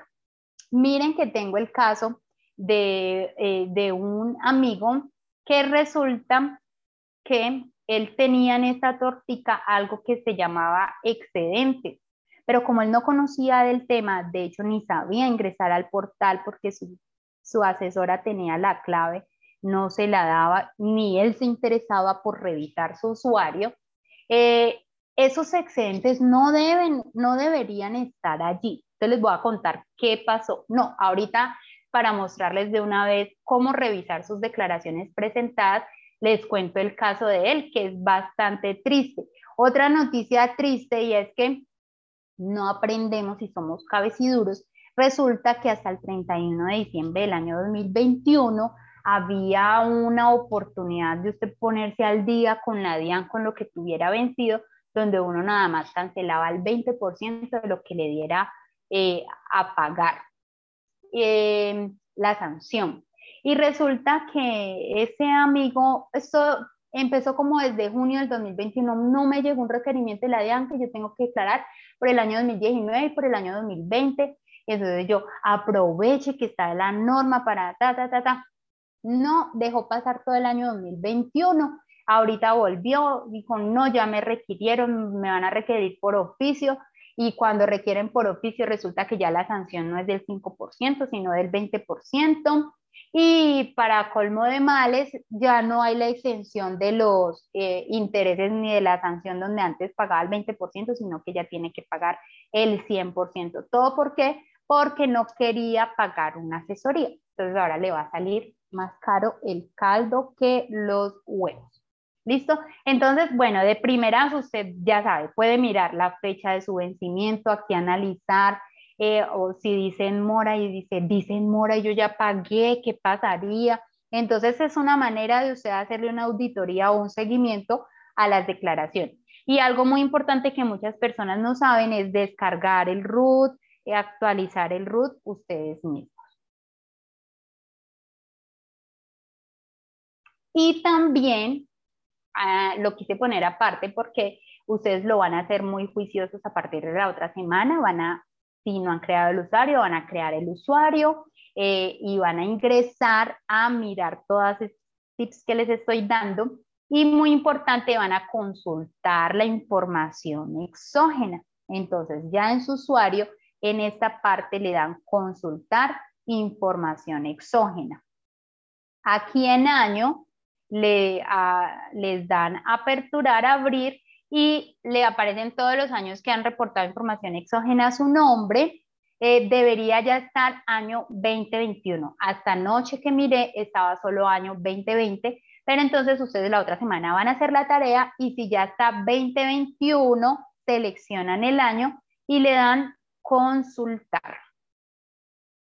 Ahí les van a descargar, les va a descargar un archivo en Excel como este, donde vamos a analizar la información que nos reportaron. Entonces, por ejemplo, eh, importante tener en cuenta em, el año al que se refiere la consulta. Aquí tiene que estar año 2021. Si aparece otro año, fue que bajó el reporte que no era. Bueno, Aquí tiene que decir su cédula y su nombre. Este es el reporte de tal palo, tal astilla. ¿Listo?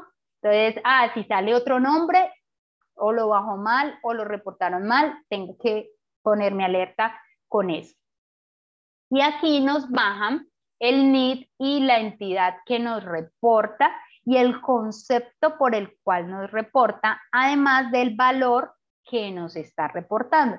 Entonces, aquí, por ejemplo, el fondo de empleados, este fondo de empleados a de tal palo, tal astilla, le reportó que por el año correspondiente al que estamos observando, tuvo unos ingresos por, por otros conceptos de 400 mil pesos. Es decir, el fondo de empleados está diciendo que él le pagó a tal palo, tal astilla, de tal palo, tal astilla, 400 mil pesos por todo el año 2021 o el año que esté mirando por una asesoría, quizás. ¿Listo? Eh, y así las otras entidades nos reportan qué fue lo que nos pagaron. Mire, el Banco de Bogotá también me reportó o le reportó a de tal palo, tal astilla, el consumo con una tarjeta de crédito principal por valor en el año acumulado de 13 millones 200 mil pesos. Eh, el Banco de Bogotá aquí, por ejemplo, le reportó que al, que al 31 de diciembre del 2021 en la cuenta de ahorros le había quedado 44.973 pesos. Entonces usted puede empezar a analizar quién le reportó, por qué concepto le reportó y cuánto le reportó.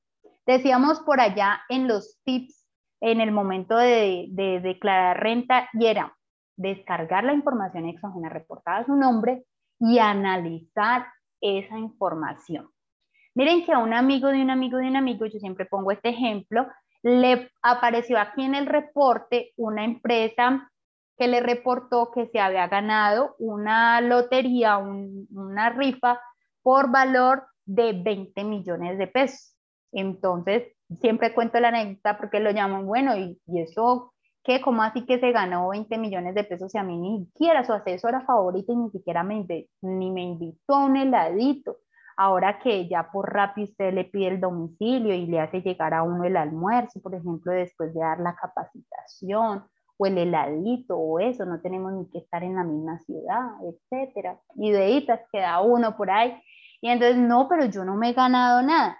Entonces, no es que usted esté obligado a declarar todo lo que le reporten en medios, porque eso también es un tráfico eh, por ejemplo, empresas que no tienen cómo soportar sus gastos y deducciones en el momento de que ellos declaran y usted algún año por ahí, años atrás, les prestó un servicio y ellos todavía tienen su RUT, pues ni cortos ni perezosos, muchos inescrupulosos e irresponsables, pues lo reportan a usted allí con unos ingresos, no es que esta persona me prestó unos servicios por 20 millones, por 15 millones, y resulta que ustedes nada que ver con esa persona en ese año grabable.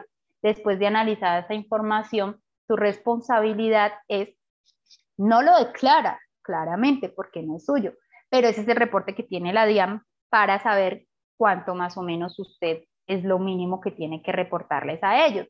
Entonces usted formalmente debe dirigirse a esa entidad que le reportó eso, diciéndole, vea, señores, eh, observé en mi, medios magnéticos con la información reportada a mi nombre en la exógena, este, este reporte, lo cual no corresponde, eh, por favor, envíenme un soporte donde digan que efectivamente ustedes se equivocaron. Ya el problema es para ellos cuando tengan que corregir medios, porque en caso tal de una auditoría y a usted lo requieran, usted dice, no señores, yo reporté lo que es, mire aquí mi carta, mire aquí el soporte. Entonces ya la DIAN volteas para la empresa y dice, venga, ¿cómo así que usted reportó mal? No me corrigió medios, sanción, reporte nuevamente y hacen la corrección.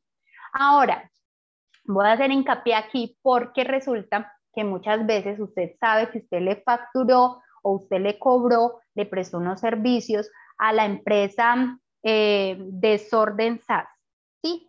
Y la empresa Desorden SAS es muy desordenada pero usted sabe que mensualmente le prestó unos servicios de 2 millones de pesos mensuales. O digamos que en el año fueron 20 millones de pesos, 15, lo que sea. Entonces, cuando usted baja la, información exógena, dice, ay, desorden SAS no me reportó, ve, tan de buena, no va a tener que reportar ese ingreso. Pues desorden SAS no reportó, pero resulta que más adelante a desorden SAS le llega el requerimiento, a desorden SAS usted tenía que reportar medios y no me reportó, le llega por allá en octubre, noviembre. Y entonces desorden SAS, con todo el dolor en su alma, tiene que hacer el reporte que no hizo entre mayo y junio, que eran, eran los vencimientos de reportar medios magnéticos, y los hace por allá en noviembre, o los hace en enero o en febrero del siguiente año, cuando sea.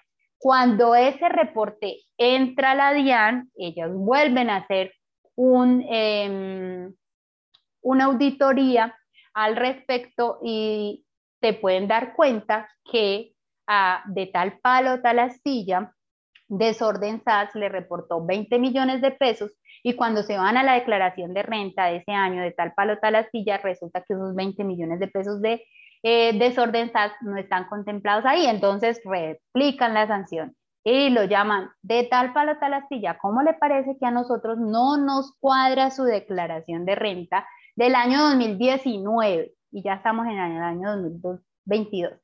Lo invitamos muy comedidamente a que la revise, mire si está mal o nos haga llegar los soportes de que está bien y es una equivocación de nosotros. Pero dos años después o un año después, usted ya, ya declaró y entonces allí vienen las consecuencias de pagar sanción por corrección, intereses moratorios, etc.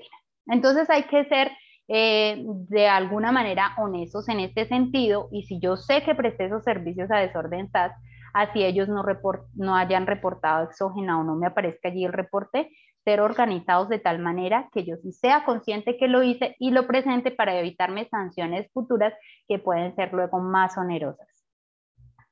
¿Listo?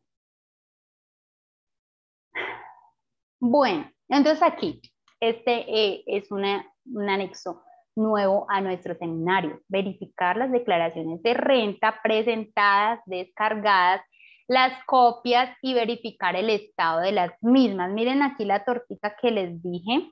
Eh, a esta persona no le aparece el excedente, que es la historia que les voy a contar, sino que le parece que esto está al día y que esto es un saldo a favor. Seguramente de su declaración anterior o alguna declaración anterior les quedó saldo a, a favor y allí aparecen. Cuando yo le doy clic a esa tortica, sea aquí en el azul de saldo a favor o al día, me despliega la información de qué declaración tiene saldo a favor, qué declaración está mora o qué declaración tiene excedente que hay que prestarle atención. Entonces vamos a lo siguiente. Nos vamos a diligenciar y presentar. Cuando usted quiere mirar entonces qué declaraciones ya ha presentado o va a diligenciar el formulario o desea descargar una copia de una declaración que usted ya presentó y verificar el estado de las mismas, entonces viene por aquí por diligenciar y presentar. ¿Listo? Dependiendo, ahí ese es otro tema, pero no lo alcanzamos a, tocar si usted es residente, si no es residente fiscal, para saber si le toca declarar por el 210 o por el 110.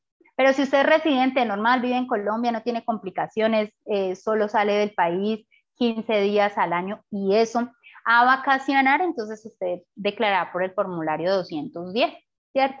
Entonces usted dice, ah, bueno, yo declaro por el formulario 210, ingresa por aquí, diligenciar y presentar, posterior de eh, formulario 210, y entonces de ahí se le despliega un cuadrito como este. Entonces, en proceso de, de diligenciamiento, esta es del año 2021, es actual, entré a hacer eso para efectos del ejercicio, entonces está ahí en diligenciamiento porque no la he terminado ni la he presentado, eh, es normal que aparezca acá. Todas sus declaraciones, escúcheme bien que esto es supremamente importante, todas sus declaraciones de años anteriores tienen que estar en este concepto, en presentados. ¿Listo? Entonces, usted aquí lee, ¿de qué año es esta declaración? Del 2017, esta es la del 2018, esta es la del 2019, esta es la del 2020.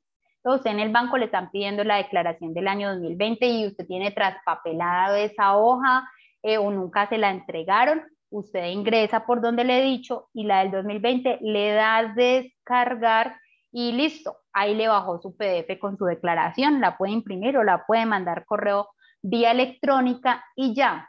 ¿Cómo comprueba de que esa eh, declaración está presentada? Pues porque aquí dice presentado y además en el PDF hay una marca de agua que atraviesa la declaración que dice presentada. Resulta, ahora sí les voy a contar casos y hechos de la vida real, porque es que sucede eh, en, la vida real, sucede en PNT.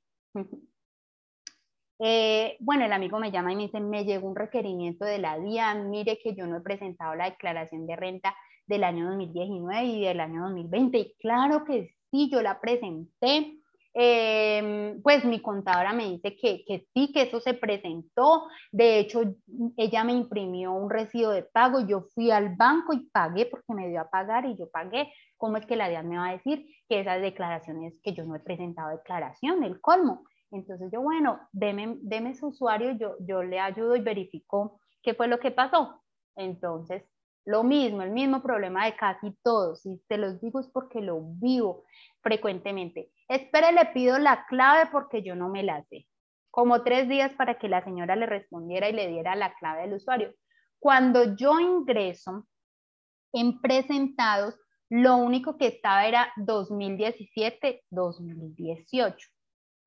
Cuando hay otro, otra casillita así como esta que dice borradores, y en borradores estaba 2019, 2020 cuando uno le da descargar, aunque ya ahí dice borradores, pero para poderle mostrar la prueba al señor, le da uno descargar y, de, y baja la declaración y hay un letrero grande que lo atraviesa que dice borrador.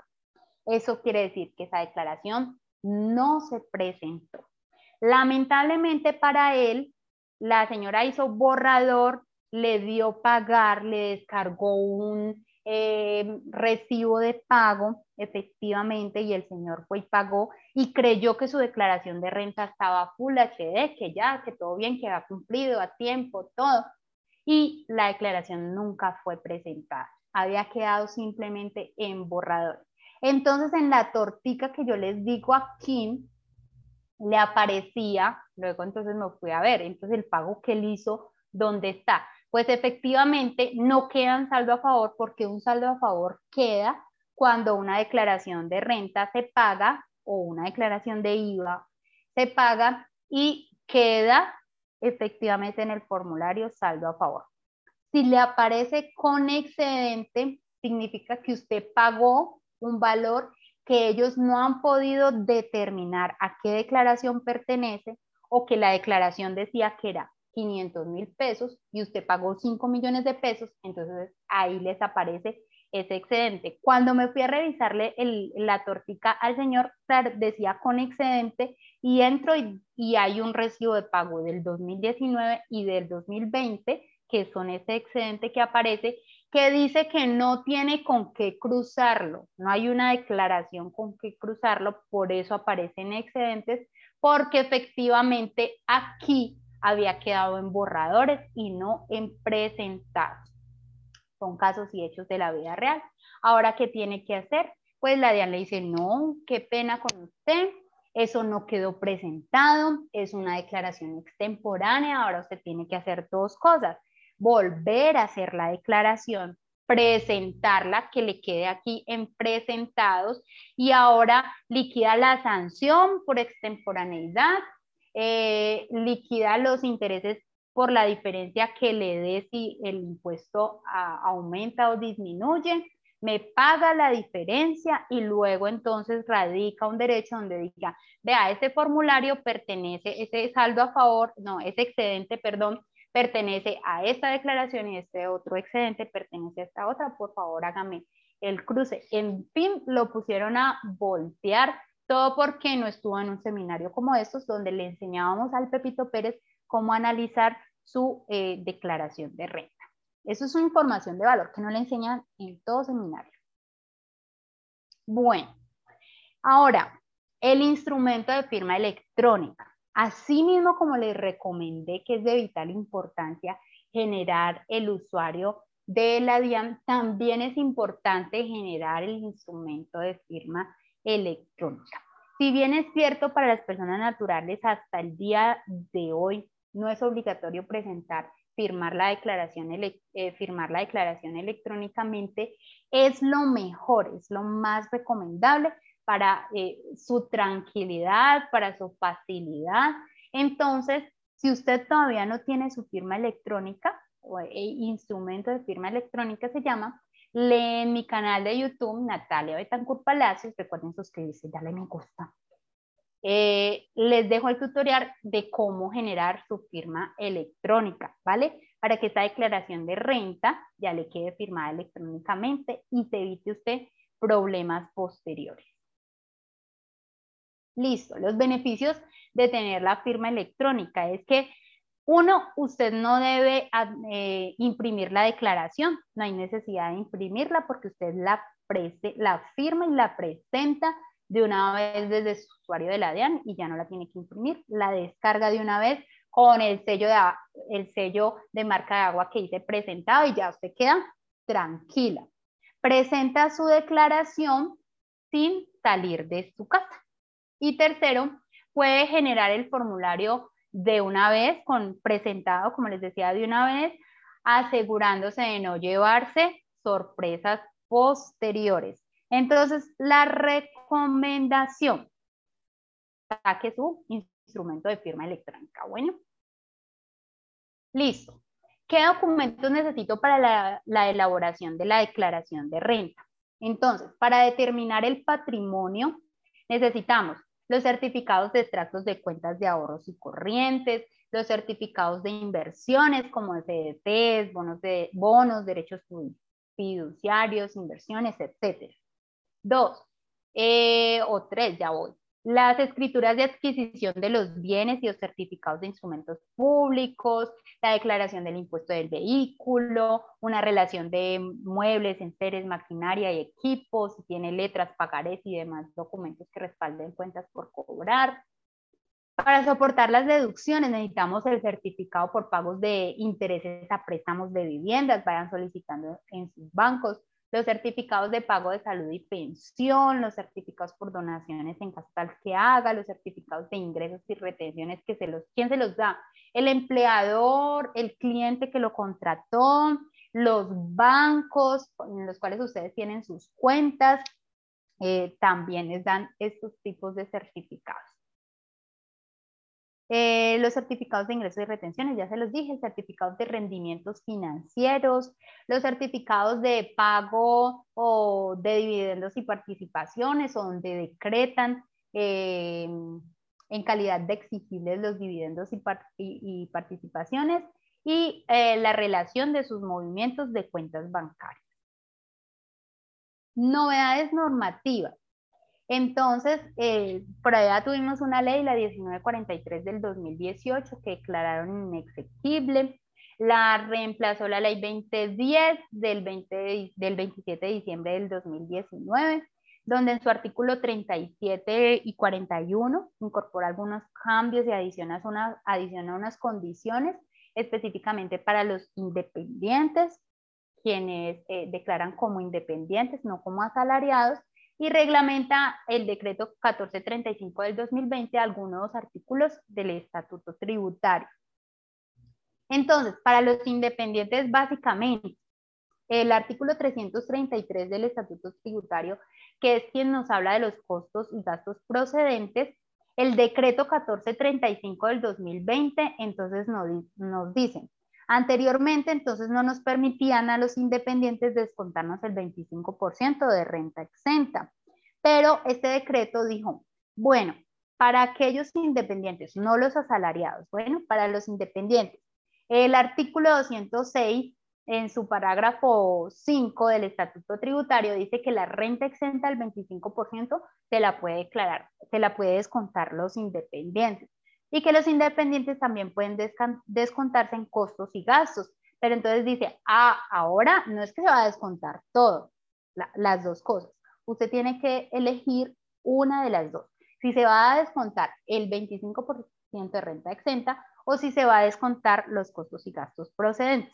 de tal suerte que esta persona, este independiente, pues puede hacer los dos escenarios y decidir por cuál de los dos va a optar. Si por el 25% de renta exenta o si por em, los costos y gastos procedentes. Ese 25% de renta exenta, ¿quiénes se los podrán deducir? Pues los ingresos que provengan de una relación netamente laboral, eh, como los asalariados, por ejemplo, o por honorarios que vinculen por un término inferior a 90 días menos de dos trabajadores o por compensación por servicios personales que no hayan vinculado a nadie. Ahora, ¿en qué renta o en qué cédula, eh, renta cedular clasifico? Resulta que recuerden que nuestro sistema de declaración es por rentas cedulares en el formulario 210, que son para aquellas personas que son residentes en el país. Entonces, con la reforma tributaria, la última reforma tributaria, que es la que tenemos en este momento, en algún momento en un, consultorio solidario que dio Diego explicaba ello el tema de qué significó pasar de cinco cédulas que teníamos anteriormente a pasar a tres, que fue un golazo que nos metieron allí, pero pues avancemos en eso. Actualmente tenemos tres cédulas, la cédula general, la cédula de pensiones y la cédula de dividendos y participaciones. En la cédula general, entonces declararemos las rentas de trabajo, las rentas de capital y las rentas no laborales. Anteriormente, anteriormente esas rentas de trabajo se llamaban rentas laborales, pero como los, los independientes entraron también a ser tratados como una renta de trabajo, una renta laboral, entonces ahora le pusieron en esas rentas de trabajo, eh, ya se dejó de llamar rentas laborales y pasaron a llamarse rentas de trabajo. Allí em, entonces reportaremos las rentas de trabajo laborales y, no la, y las no laborales sin confundirnos con esta renta no laboral, porque aquí a lo que hace referencia de estas rentas no laborales es aquellos independientes que trabajan por honorarios, por prestación de servicios, o sea, que no eh, son dependientes económicos de una empresa, sino que este es su tipo de contratación, son agrupados y tratados en las rentas de trabajo. Eh, allí se dividen es porque los asalariados, llamémoslos así para diferenciarlos, solo se pueden deducir el 25% de renta exenta y las deducciones que les permitan. En cambio, los independientes entonces podrán optar o por el 25, que era lo que les decía ahora, o por los costos y deducciones. Por allí vi una pregunta eh, que decía, bueno, y entonces eh, nosotros, los asalariados, ¿qué nos podemos deducir? Ya vamos a ver qué se pueden deducir, que lamentablemente son pocas las deducciones para los asalariados.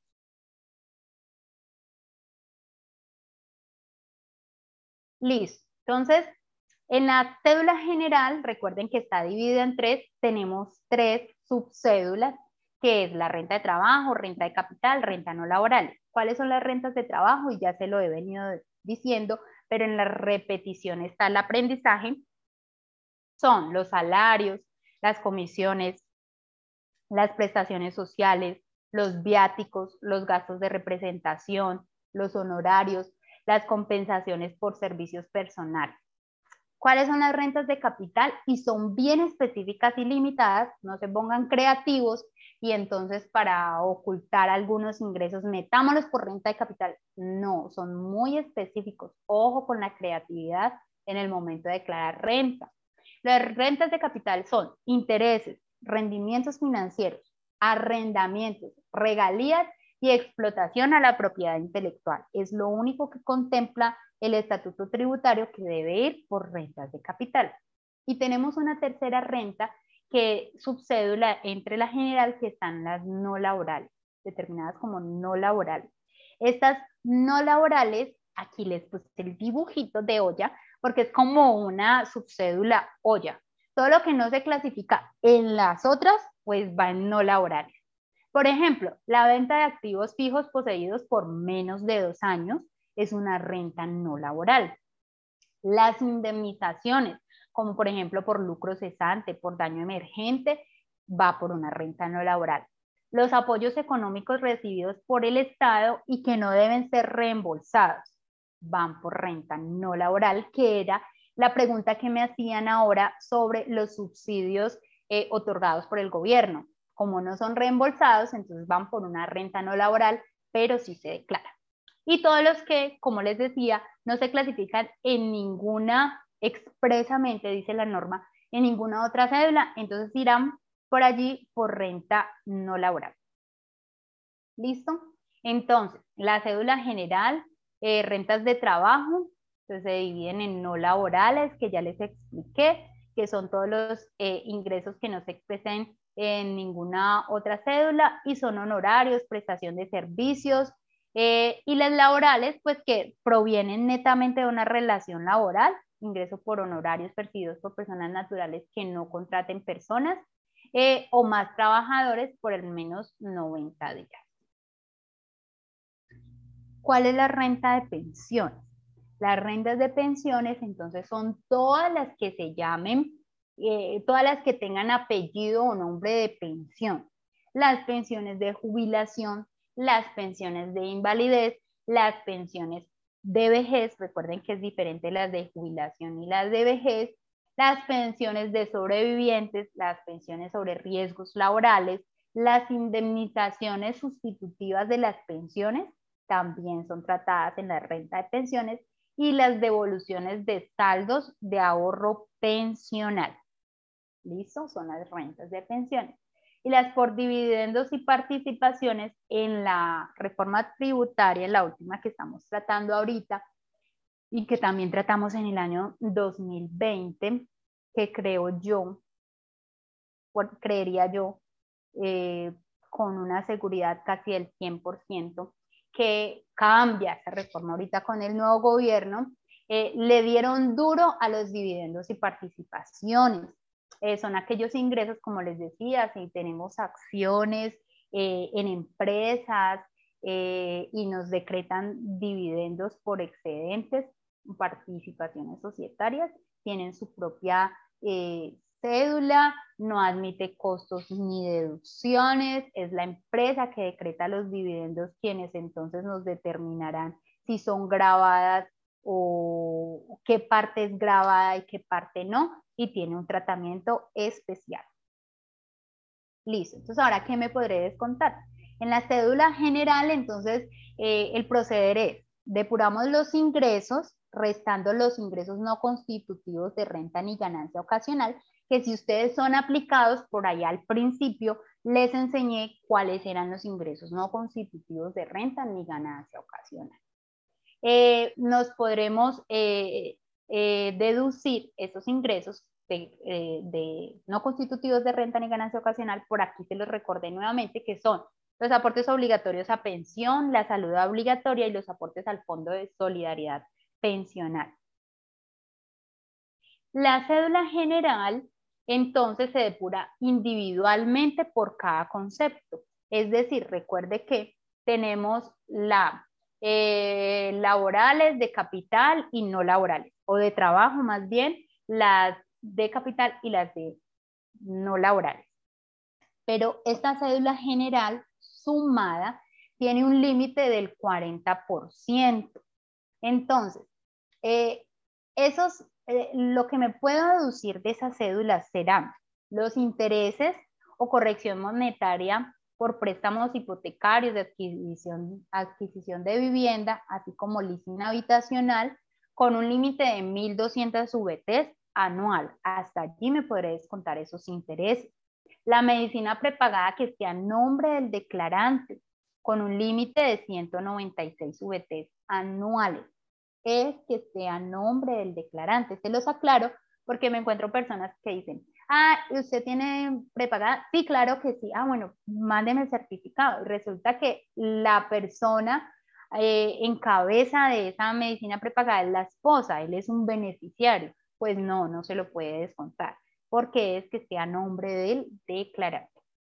Los dependientes económicos, el 10% tiene un límite que es el 10% de ingresos brutos o hasta 32 juguetes al mes. Ay, por cada, por cada dependiente es que yo tengo tres hijos. No, en total, tenga un hijo, tenga cinco hijos, tenga diez hijos, los que tenga, el máximo es 10%. ¿Quiénes son los dependientes? Recordemos, son hijos menores de edad si son mayores de edad porque tengan algún tipo de, discapacidad que esté reconocida por medicina legal, los padres que no devenguen ingresos o el cónyuge que no devengue ingresos. Eh, el gravamen a los movimientos financieros me podré descontar el, deducir el 50%. Los aportes voluntarios a las cesantías, que tiene un límite anual de 2.500, y las donaciones que hagan, pero esas donaciones tendrán un tratamiento especial. Si soy independiente, entonces, ¿qué me podré deducir? El 25% de renta exenta o costos y gastos que tengan procedencia con el hecho generador del ingreso. Las tarifas del impuesto de renta eh, de la cédula general, entonces aquí se las traje más o menos las convertí en pesos para que usted se dé cuenta si esa renta líquida quedó más o menos en ese valor, qué porcentaje eh, de tarifa marginal tendrá que pagar. Entre 0 y 39 millones 575, 0 pesos. Entre 39 y 61, 19%. Entre 61 y 148, el 28. Pero en resumen, las tarifas para las personas naturales, que hasta el momento es onerosas, va del 0 al 39%. Vamos a ver con la reforma tributaria que dijeron que acuérdense que son los ingresos, no es la renta líquida, sino de los ingresos eh, brutos. Eh, a partir de 10 millones, las tarifas supuestamente cambiarían, lo que dio a entender el señor Reyes, eh, pero para las personas de 10 millones hacia abajo continuarían esta misma tarifa marginal. Vamos a ver cómo queda eso. Ganancias ocasionales es una eh, adicional aparte a las tres que mencioné anteriormente y eh, tiene dos tarifas. ¿sí? Una tarifa que es del impuesto del 10% para venta de activos fijos, herencias, legados y donaciones recibidas. Y tenemos la tarifa del 20%, que es para rifas, apuestas, loterías, si usted tuvo ingresos por algo de eso, como era el, eh, la persona que ahorita nos preguntó que apostó y ganó, afortunadamente ganó. Pero existen unas ganancias ocasionales exentas, por ejemplo, en ventas de activos fijos, hasta ciertas herencias, eh, ciertos legados, que si usted tiene una ganancia ocasional, entonces tendrá que analizar eh, de esas eh, ganancia ocasional que puede llevarse como exenta. Listo, vamos entonces a dar inicio al ejercicio práctico de declaración de renta. Vamos a darle la oportunidad nuevamente a cinco personas para ya entrar a analizar el tema con cifras. ¿Listo? De las que tengan preguntas hasta hasta lo que hemos hablado hasta ahora.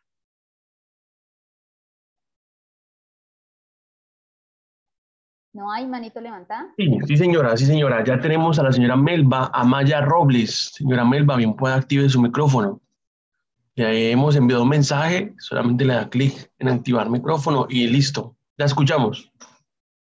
Eh, muy buenas, eh, buenos días, Natalia.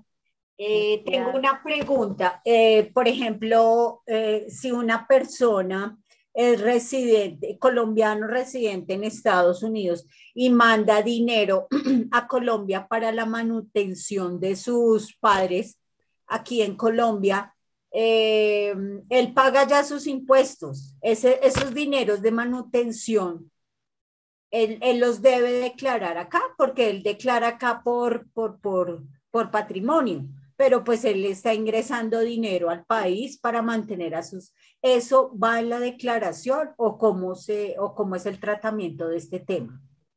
¿A dónde ingresa ese dinero? ¿A una cuenta Colombia. personal, a una cuenta personal o a la cuenta de sus padres? No, pues él eh, lo manda por, te decía, a los papás. No, entonces ese ingreso entra en cabeza de quien los recibe, no quien los manda. Ah, ok. Bueno, ah, mm, listo, muchas gracias. ¿Y si compra dinero para invertir acá en activos fijos? Claro, eso ya, como ya quedan a su nombre, entonces eh, sí ya el tratamiento que se le debe dar en cuanto al patrimonio. Ah, bueno, vale. Muchas gracias. Con gusto. Siguiente pregunta.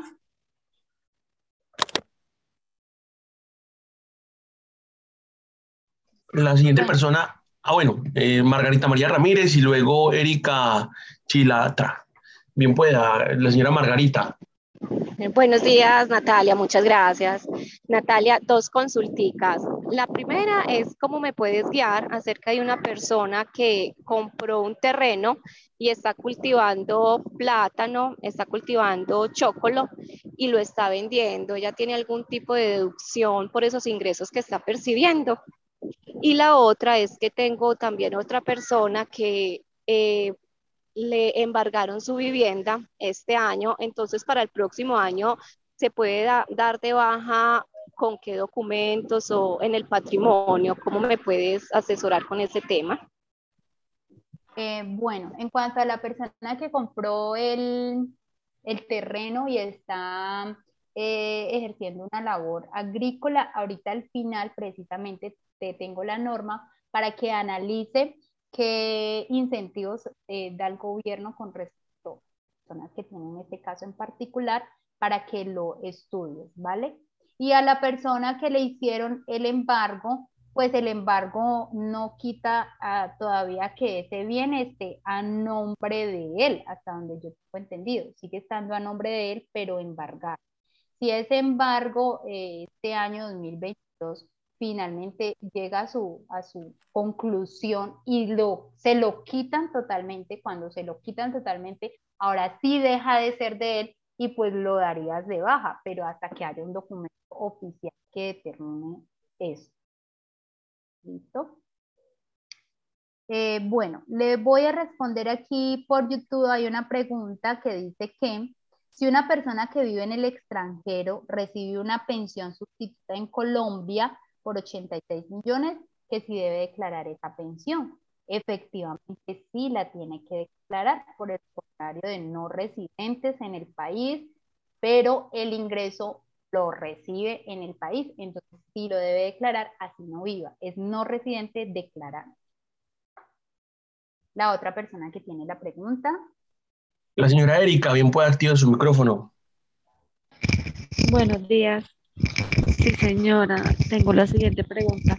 Por ejemplo, si una persona esto recibe otras consignaciones de la cuenta bancaria de ella, pero resulta y pasa que ese dinero hace parte de otro tercero de que le, que le prestó como el número de cuenta para realizar las consignaciones, por, por lo que la persona recibe de unos fletes. Sin embargo, pues la persona aporta planilla de seguridad social y todo lo de la ley, solamente que lo único es que los ingresos no se los consigna directamente a la cuenta de, de, de, esa persona, sino de la otra, que es la que le va a tocar declarar.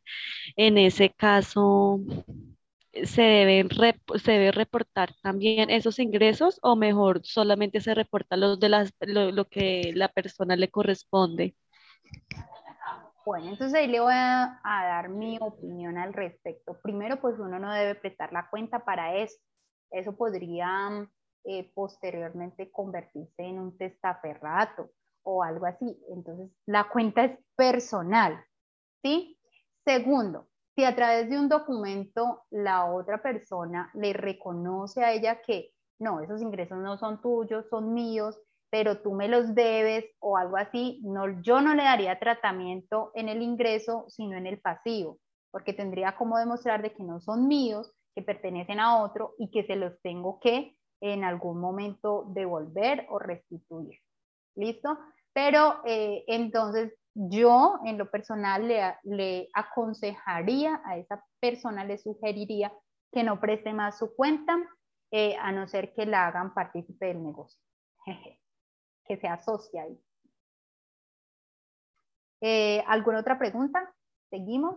Sí, sí, tenemos, tenemos cuatro personas más que han levantado la mano y el siguiente es Aimer Guerrero y pues estamos atentos a, tus indicaciones para continuar con la ronda de preguntas. Listo, entonces Jaime, creo que dijeron, por favor. Eh, buenos días, Natalia. ¿Cómo te va? Hola, bien, gracias. De antemano, pues muchas gracias por la, aquí las aclaraciones. Eh, te quería preguntar, digamos que, que, hay un tema con los independientes, pues, eh, que es en, en, el tema de deducciones, que muchas veces tienen dudas, pues, con, con, todos los soportes. Por ejemplo, para un taxista, que básicamente, pues, a un taxista es difícil que lo, que lo reporten en ingresos porque, pues, esa persona natural es que también le presta el servicio, pero digamos que ha incrementado su capital, pues, ha comprado varios taxis, entonces declara por patrimonio. Eh, los, los, los, costos que, se, que podría asumir eh, pueden los impuestos de los carros, eh, combustible, todo lo que tenga que ver pues con, el, con, con la actividad de, de, los, de los vehículos como tal. Pues recuerda que los costos y gastos, pues así no nos reporten, eh, una de las alertas, digamos, eh, y lo decía al principio cuando explicaba sobre la comparación patrimonial, es, bueno, ese patrimonio, ¿por qué se está creciendo? Se tiene que crecer De, de alguna manera, de tal manera que yo lo tendría que justificar o ellos lo tendrían que justificar con un ingreso. ¿Sí? Así en medios magnéticos no me reporten, ahí ya entra el asesor a, a, mirar qué cifras eh, puede manejar de tal manera que no caigan por eh, comparación patrimonial ni por movimientos de cuentas, eh, sino que sea un ingreso justo que pueda declarar y además que pueda soportar esos costos y deducciones que efectivamente tiene eh, de esos ingresos. Sí, básicamente el tema es, yo ya le dije a él pues que sacara por medios de ingresos que, que tome, pero la pregunta es más en, enfocada en, los, en las deducciones. Él podría soportar con, con, facturas de combustible, con factura de compra de repuestos, con facturas de, del pago de los impuestos de los vehículos en, en algún momento ante la DIANO. Sí, claro. Recuerda que solicite facturación electrónica, ya las bombas eh, de combustible, no acuerdo, estaciones de servicio se llaman. Estaciones de servicio. Estaciones de servicio están obligados a facturar electrónicamente y de hecho cuando uno va a cargar el combustible le preguntan si va a facturar electrónica, entonces que solicite la facturación electrónica, eh, y los impuestos claramente de los vehículos, esos serán sus. Perfecto, gracias. Con gusto. Por aquí una pregunta de YouTube que me parece interesante es si los gastos de mercado, vestido y transporte son deducibles en renta. Entonces yo ya les dije que nos podíamos deducir, ¿recuerdan? Los asalariados. Los asalariados para la DIAN no se visten, no compran mercado ni se transportan a su trabajo. Eso lamentablemente no se lo puede deducir. Si es un independiente por honorarios, por servicios y no tanto el vestido y el mercado, a no ser que el vestido sean uniformes de trabajo, por ejemplo, o dotación, eh, o el transporte, sí sea requisito para usted prestar ese honorario por servicios esos honorarios o, la prestación de servicio sí se podrían deducir en costos y deducciones si están debidamente soportados. Pero si usted es asalariado, vea, yuca, no se puede deducir nada de eso. Usted no come, usted no se viste, usted no se transporta para el trabajo. ¿Listo? Eh, última pregunta y seguimos. La señora María Ávila, bien puede leer. Escuchamos. Eh, buenos días, gracias por la conferencia, muy interesante. Eh, mi pregunta es, si una persona está pensionada y genera también ingresos por honorarios, pero su pensión es inferior, en actividades RUS se debe colocar como primera actividad honorarios y luego pensión? Eh, depende. Ay, en NataTips, recuerden si me siguen en arroba Nata en Instagram, hablé de eso y es eh, cómo actualizar el RUT si yo eh, soy profesional, eh, laboro asalariado, pero también presto servicios a título personal por mi profesión o soy pensionado, pero sigo trabajando por honorarios, pues la actividad principal que debe tener mi RUT es la que sume el 80% del valor de mis ingresos. y la actividad secundaria será la que menos ingresos me haga percibir. Y otra preguntita, ¿puedo? Eh, ah, perdón, perdón, aclaro aquí también. Entonces, si usted es asalariado, pero también presta honorarios por su profesión, pero el 80% de sus ingresos es por salarios, irá a la 0010 en la primera y en la actividad secundaria, pues el código de su actividad profesional. Bueno, la otra pregunta es, mi hijo es residente de España y compró un apartamento de 137 millones, los BIS. ¿Él tiene que declarar eso acá o por el valor del activo todavía no? Si lo compró en el 2021, su escritora salió en el 2021, cuando le expliqué la contabilidad eh, o, o, cómo se manejan los ingresos para los nuevos a llevar contabilidad. Si lo compró en el 2021 y eso quedó escriturado en el año 2021, tendrá que declarar por no residentes en el país ese patrimonio. ¿Tiene que declarar acá? Sí, claro. Muy amable, gracias. Con mucho gusto. Eh, una persona pregunta en YouTube y me parece interesante, es que si cuenta el movimiento de la cuenta bancaria cuando se incrementa por la renovación de cada tres meses de un CDT por valor de 95 millones de pesos. Sí, para saber si tiene que declarar o no declarar, pues de entrada tiene que declarar porque es que el CDT es por 95 millones y las inversiones, el tope mínimo para declarar son 50 millones 831. Entonces, em, por inversiones tendría que declarar eso. Que no sea ingresos porque es diferente, eh, es otra cosa. ¿Listo? Entonces vamos a continuar. Em, vamos a recordar que aunque resumieron la declaración a tres cédulas, la cédula general se continúa detallando y depurando una a una. De tal suerte que si usted tiene ingresos por varios conceptos, em, por ejemplo, renta de trabajo, renta de capital y renta no laboral, usted para llegar al resultado final, depura primero una a una. Y el resultado de la suma de cada una de las rentas es la que se lleva a la tabla de los impuestos. ¿Listo? Debe tener a la mano toda la información necesaria para el diligenciamiento y elaboración de los cálculos que se llevan a la declaración de renta. Entre todos los documentos ya mencionados, que los tengo por allá en, diapositivas anteriores. Eh, no olvide la declaración de renta del año inmediatamente anterior, que es supremamente importante. Deme un momento.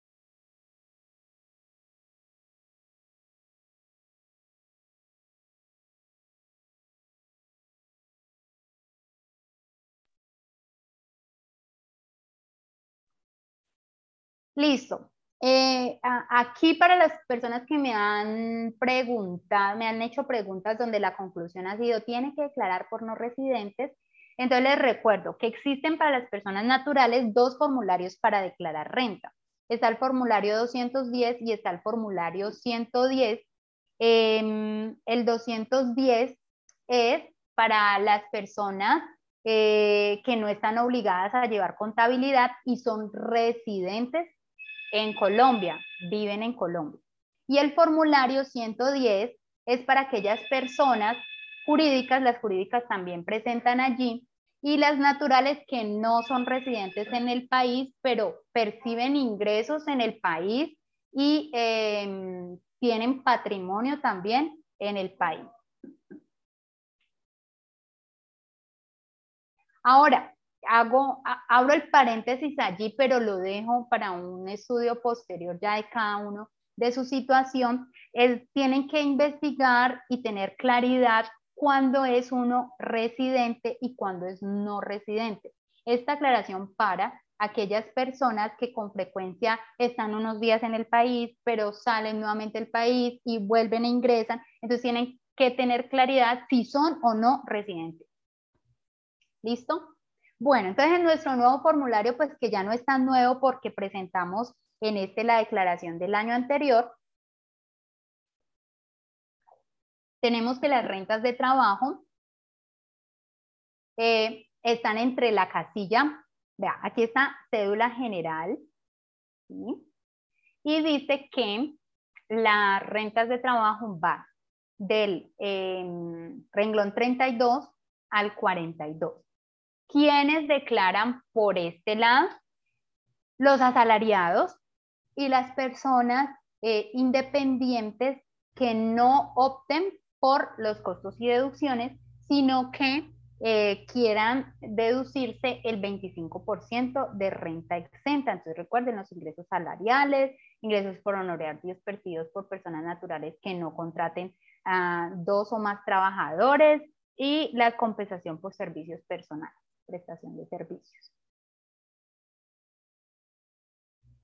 Del 43 al 57, ¿quiénes declararán entonces en esos renglones? Las personas que perciben honorarios, personas naturales, que presten servicios y contraten dos o más trabajadores asociados a esta actividad, los mismos que trabajen por prestación de servicios. Eh, y los demás ingresos sin importar el número de personas ni tiempo que lo vinculen. A estas personas, eh, estas personas sí podrán deducirse los costos y gastos, costos y deducciones procedentes, pero recuerden que no podrán optar por el 25% de renta exenta. Por eso si observamos este lado, mire que costos y deducciones está en gris, significa que no se puede diligenciar, y en cambio acá está en blanquito, quiere decir que sí se diligencia. Vamos a empezar con el patrimonio. Vamos a determinar el patrimonio al 31 de diciembre del 2021. Entonces, la determinación del, patrimonio es una parte supremamente importante cuando estamos realizando nuestra, nuestra declaración de renta. Y saben que muchas personas lo, lo minimizan, no creen que es importante en el momento de hacer una declaración. Es a lo que menos le dan valor. Y empezando porque recuerden que por comparación patrimonial es importante tener en cuenta cómo vamos a hacer la declaración. Además, en el patrimonio también podemos ir proyectando el tema, por ejemplo, de las ventas de activos fijos, eh, las ventas de la casa, las ventas de un carro, etc. Entonces, usted va a ser muy juicioso y va a hacer un listado de lo siguiente en lo que llamamos activos. ¿Listo? Y es, usted debe tomar el saldo que tenga en sus cuentas bancarias al 31 de diciembre del 2021. Así el primero de enero desaparezcan, sorry, al 31 de diciembre los tenía allí y los tiene que sumar. El efectivo yo aquí lo tengo em, establecido, pero yo lo tengo como un comodín. Y en los seminarios anteriores, yo no sé, si estuvieran presenciales, yo les decía arriba la mano los que han estado en el, en el pasado para no tener como que repetir lo mismo.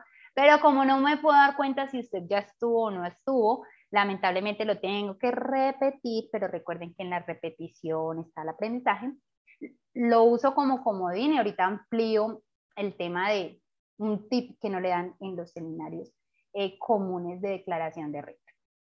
Si usted pertenece a un fondo empleado, una cooperativa y tiene allí aportes y ahorros, entonces eso será tenido en cuenta como eh, un activo.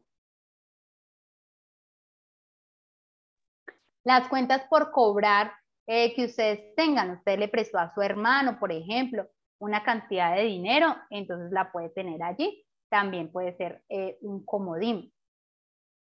Em, relacione allí las propiedades en bienes raíces que tenga. Eh, entonces, en este ejemplo tiene tres casas, una en Jamundí, una en Cali y una en Cartagena. Pero resulta ese porcentaje allí del 50%, eh, significa que el 50% de esa casa está escriturada a nombre de su cónyuge. Entonces, eh, como el patrimonio es individual, usted declara la parte del patrimonio que le corresponde.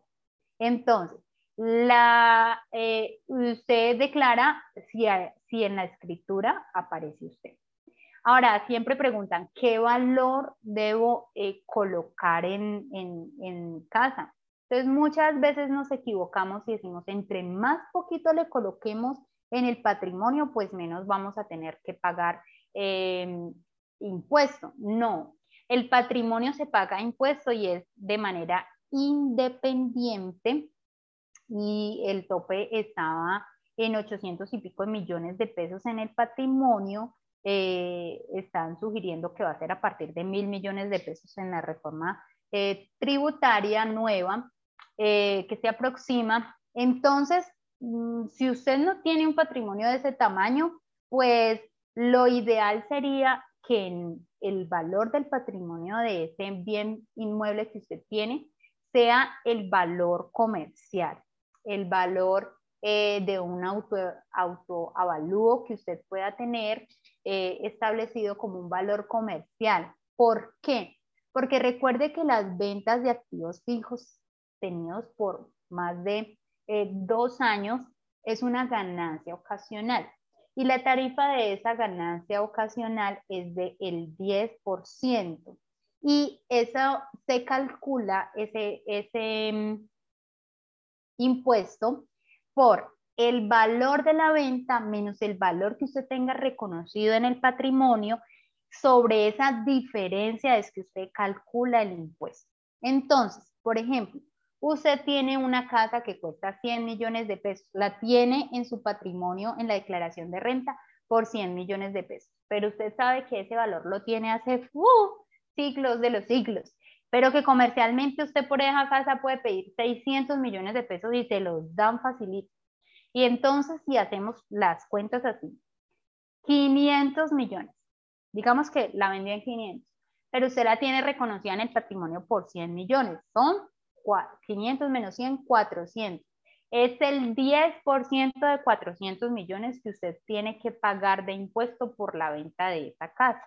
¿sí? Por no tener el conocimiento de que usted allí le puede poner un valor eh, más acercado a la realidad que el valor del catastro, que está muy por debajo.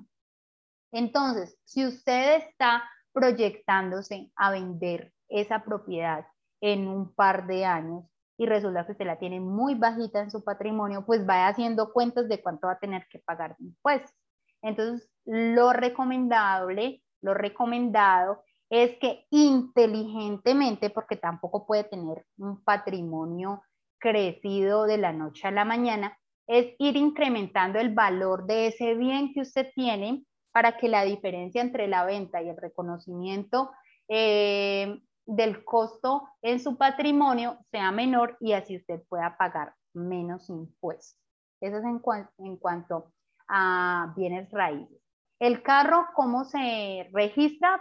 Pues por el valor de la compra, no por el valor que le aparece en, eh, en el impuesto, sino por el valor de la factura de compra, porque eso también le sirve. ¿Por qué les sirve? Porque los carros se deprecian naturalmente, pero eh, entonces como la venta de esos, de, de, los vehículos también son ganancia ocasional, si usted lo ha tenido por más de dos años, pues cuando usted venda ese carro que claramente le perdió, porque es lo natural, usted no lo vende por lo que lo compra, el solo hecho de sacarlo del concesionario ya lo deprecia, pues no le va a dar ganancia ocasional a vender. Eh, a que si usted le puso porque allí en el impuesto le aparece que el carro eh, ya está en 50 millones, ese más dañado que tiene allí ese personaje, 50 millones lo tenía allí y resulta que lo vendió en 60, le dio una ganancia ocasional viendo que lo había comprado en 110, no se justifica. Entonces miren que el tema de saber cómo vamos a, reportar nuestro patrimonio es supremamente importante para una, eh, ¿cómo se dice? Una proyección tributaria de los años que vienen. Por eso cuando hablábamos, yo les decía tres, eh, sobre tres tips de la declaración de renta, el, la determinación del patrimonio es importantísima, porque hablamos de cifras pasadas, pero también presentes y también proyectadas hacia un futuro. Los CDTs es por la, el valor que esté ah, abierto en el CDT. Porque los bienes y enseres, pues la norma permite usted también contabilizar como activo los bienes y enseres. Generalmente las personas no tienen en cuenta esto, pero usted tiene dos televisores, dos computadores, unos muebles, ¿cierto? Unos bienes y enseres en su casa, yo les sugiero que lo pongan como comodín. ¿Por qué? Entonces nos vamos a ir al ejemplo de la casa. La tengo por 45 millones de pesos, ¿sí? Y póngale cuidado al asunto, a ver si lo entiende. La tengo por 45 millones de pesos, la casa, y resulta que esa casa la puedo vender tranquilamente en 300 millones de pesos. Pero no, se me pasó, yo nunca asistí a un seminario de esos, nunca me asesoraron, eh, yo tenía el concepto que entre más bajito mejor, ¿cierto? Eh, pero resulta que por, obras del destino, yo tenía mis comodines de muebles y enceros, de valor que tenían efectivo, de cuentas por cobrar, por ejemplo. Eh, entonces, pillé lo que yo haría. Lo vendí en 300 millones, pero el costo en mi declaración la tengo en 45 pues yo simplemente digo, no, yo esta casa no la tenía determinada por 45 millones, sino que le sumo el de bienes y, en eh, ahí me dan 60, le sumo, digamos que había puesto 5 en efectivo, ahí me dan 65, y estos 50 que quizás tenía en cuentas por cobrar, ahí me dan ciento y pico de millones de pesos. ¿Disminuí o no disminuí el impuesto final? Lo logré hacer sin ponerme a hacer otras maromas que quizás me desestabilice el tema de mi declaración y, pueda ser eh, llamativo para la DIAN como tal. Entonces, espero que la hayan entendido.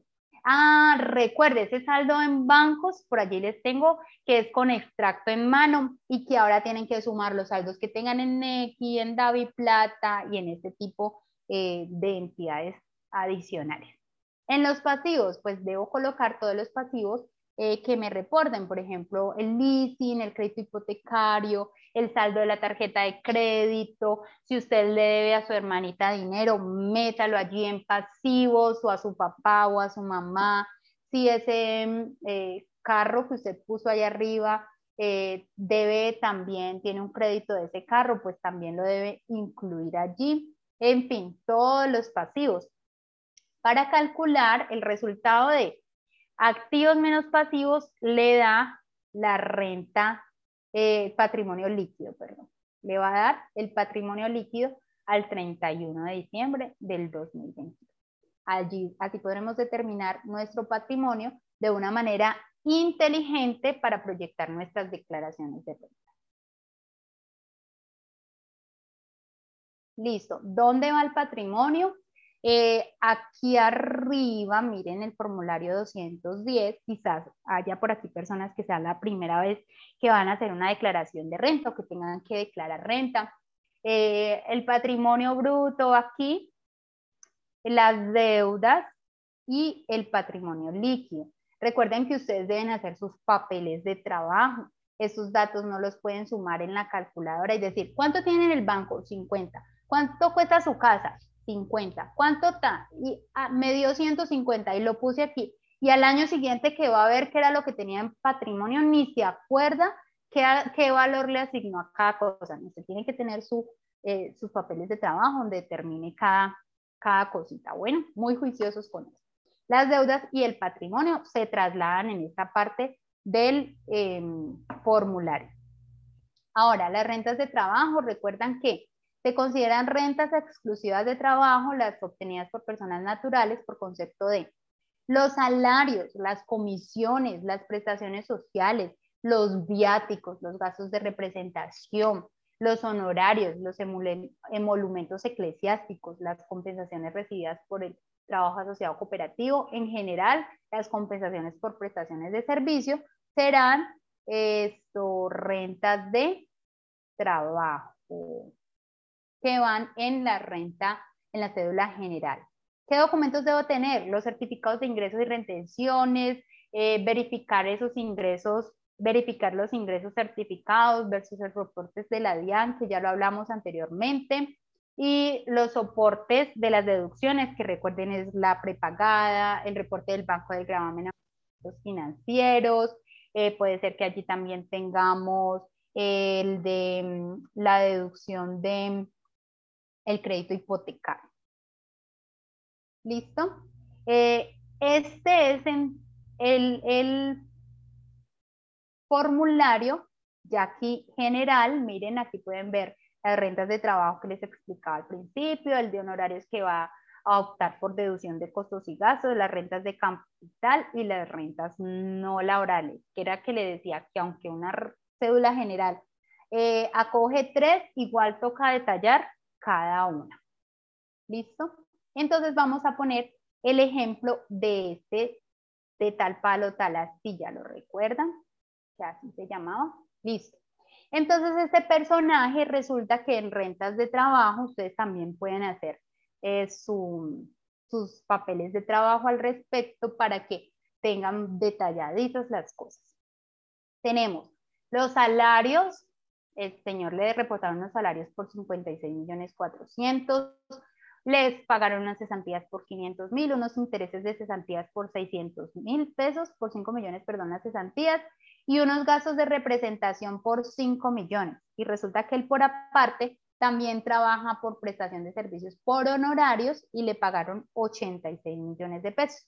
Le da un total de ingresos de 153 millones. ¿Declara o no declara?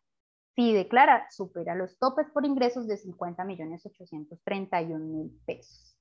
¿Listo? Entonces ahora a esos ingresos para poder determinar cuál es el tope de la renta líquida, le tenemos que restar los ingresos no constitutivos de renta ni ganancia ocasional. Esto se hace con el objetivo de poder calcular y determinar cuál es el límite final que tiene esa persona para determinar el 40%. ¿Listo?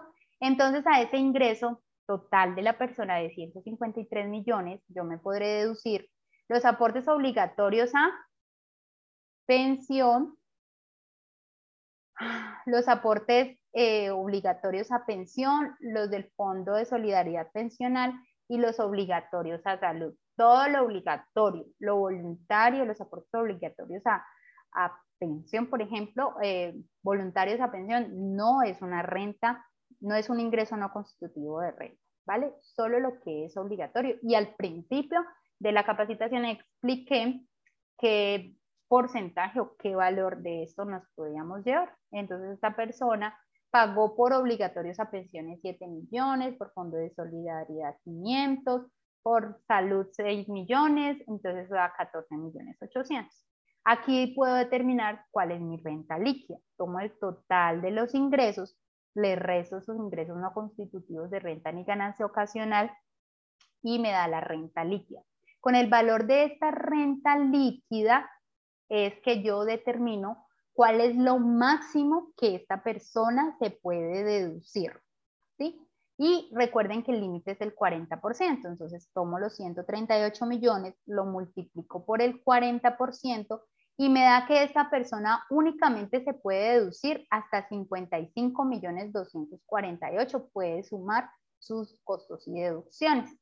Entonces aquí tenemos, esta persona tiene Intereses por préstamos de vivienda, 18 millones 680 mil. El límite legal son 43 millones, o sea que se puede descontar sus 18. Por salud prepagada pagó 7 millones, pero el límite legal es 6 millones 900, entonces nomás podrá deducirse 6.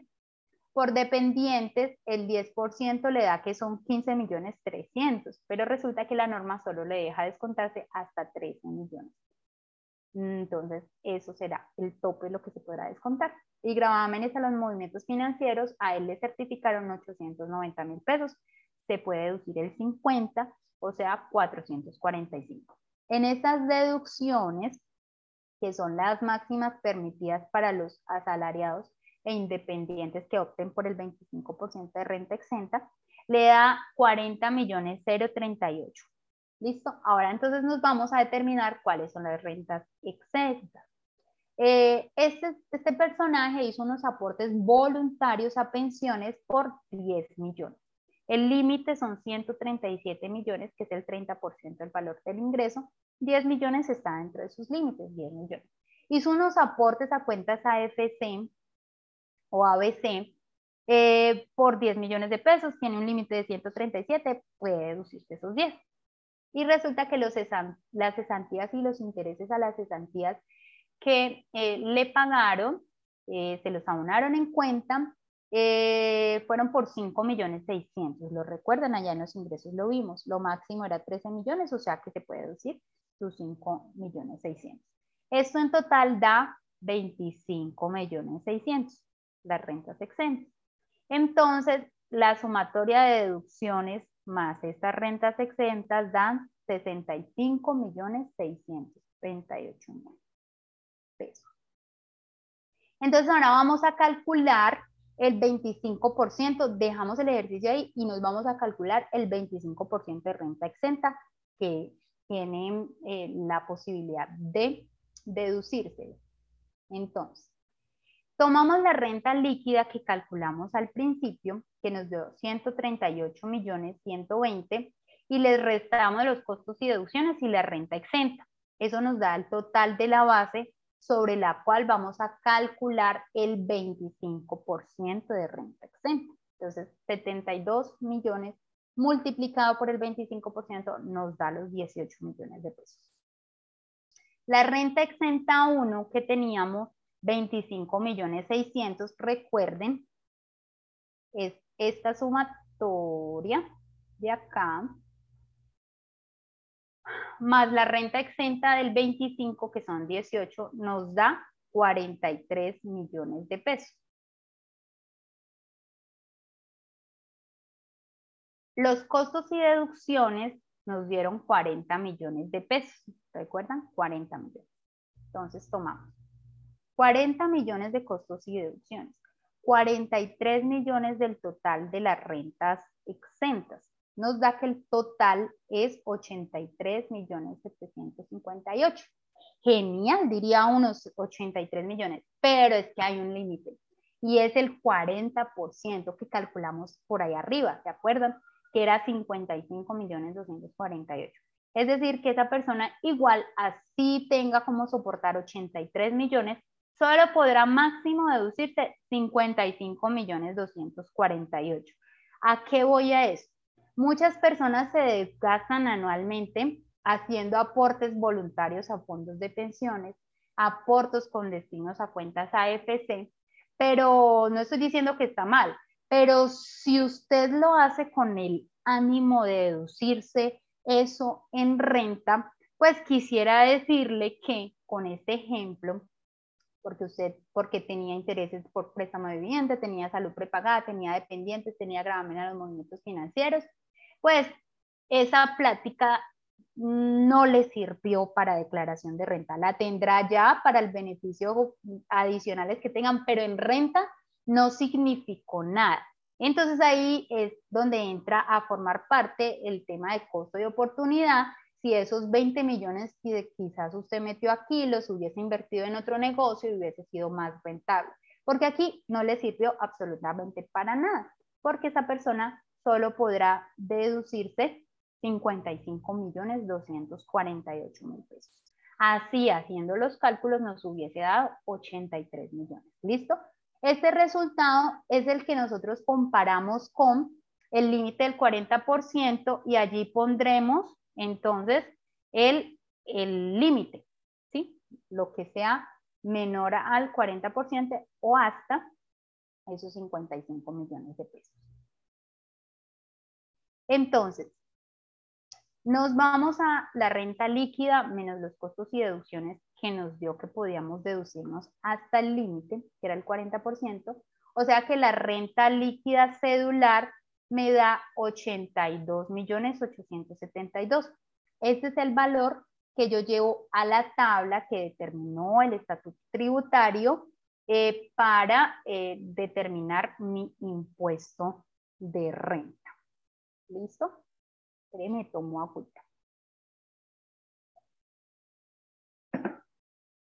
Esta renta líquida cedular yo la convierto a VTs para poder irme a la tabla. ¿Cómo la convierto? Pues el valor para el VT, la declaración de renta, VT, unidad de valor tributario, está para el 2021 en 36.308. Entonces, eh, cojo el valor de la renta líquida cedular, la divido por el valor del VT y me da que son 2.200 82.47 VTs. Yo por allá en diapositivas anteriores les mostré una tablita que decía que de 0 a 1090 VTs, eh, así se va a calcular el impuesto, que de 1700 atrás, así. Entonces, miro que el rango de estas VTs se encuentran aquí, entre 1700 y 4100, y la tablita me dice que es un impuesto del 28%, pero se calcula de la siguiente manera.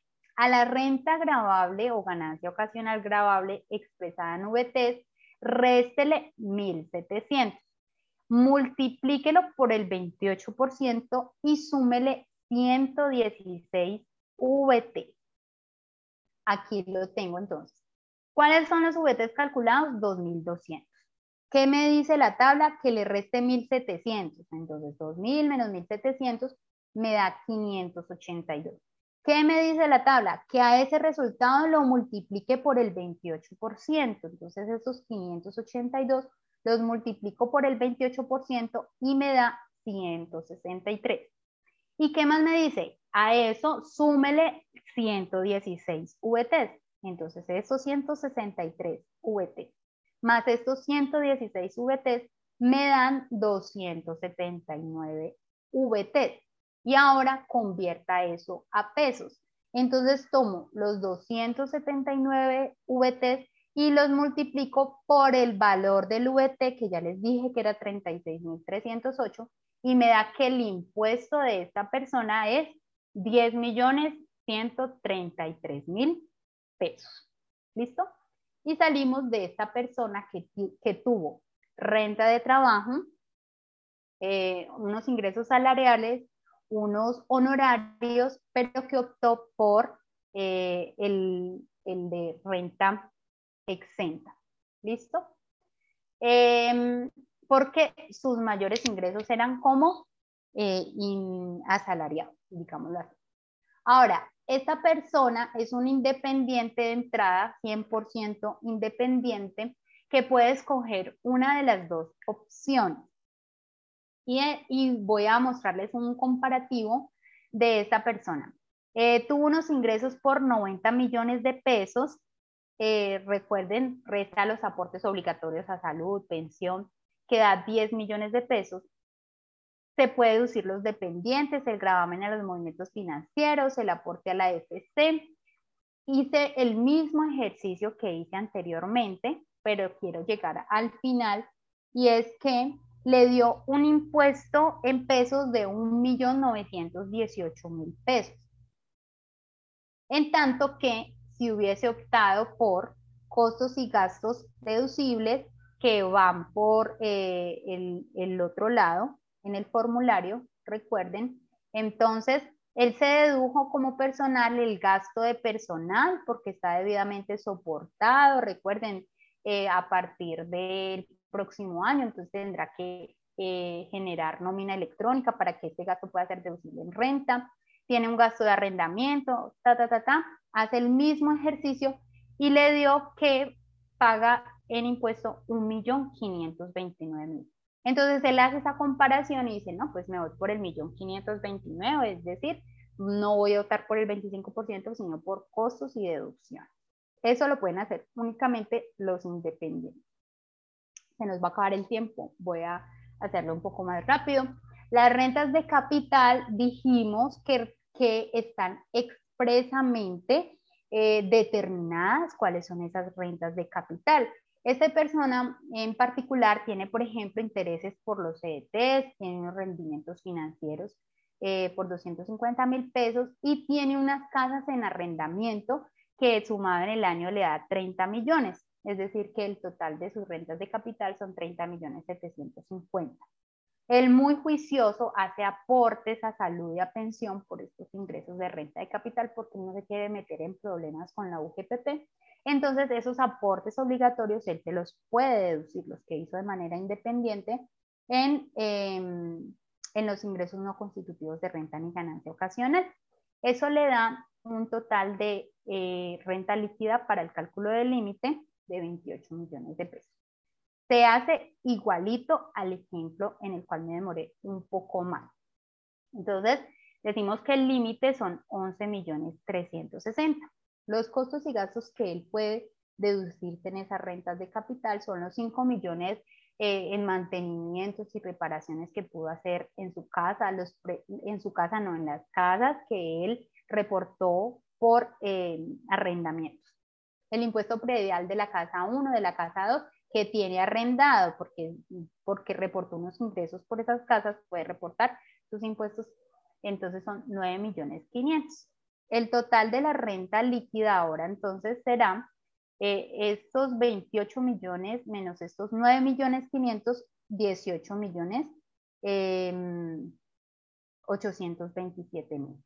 Ahora, si esas casas que él tiene arrendadas paga, eh, tiene un préstamo hipotecario, él podrá deducirse eh, esos intereses por préstamos de esa vivienda. Entonces tenía una sola con crédito hipotecario o, dos, bueno, las que sea, pero sumó ese valor y le dio 2 millones 300. Aquí lo tenemos, los intereses por ese crédito hipotecario. Él también, muy juicioso, hizo los aportes obligatorios a, voluntarios. Estos son voluntarios a pensiones y a cuentas AFC, son 7 millones. Eh, y eso, ese total le dio, esas deducciones más las rentas exentas, 9 millones 300. Y eso se compara con el límite del 40%, que ya lo sabemos calcular. Entonces, tomo la renta líquida que me dio los 18 millones, las deducciones de los 9 millones 300 y los, eh, esto menos esto me da los 9 millones 527 mil, que es lo que debo llevar a la tabla que, que les mostré por allá al principio. Vuelvo y les digo, y tomo el procedimiento que me dice la tabla según el rango. Cuando lo convierto en VTs me dice que son 262 VTs y está en ese rango 1 donde la tarifa es cero, o sea que no tiene impuesto a pagar por la renta de capital. En las no laborales, el ejemplo que tenemos es que esta persona eh, vendió un activo que tuvo por menos de dos años. Compró un apartamento, eh, lo tuvo un año y lo vendió, entonces se vuelve renta, eh, no ganancia ocasional, sino una, en la cédula general por renta no laboral, 120 millones de pesos. Y también resulta que vendía productos por, por revista, por internet, por 56 millones, le dio 176 millones de pesos.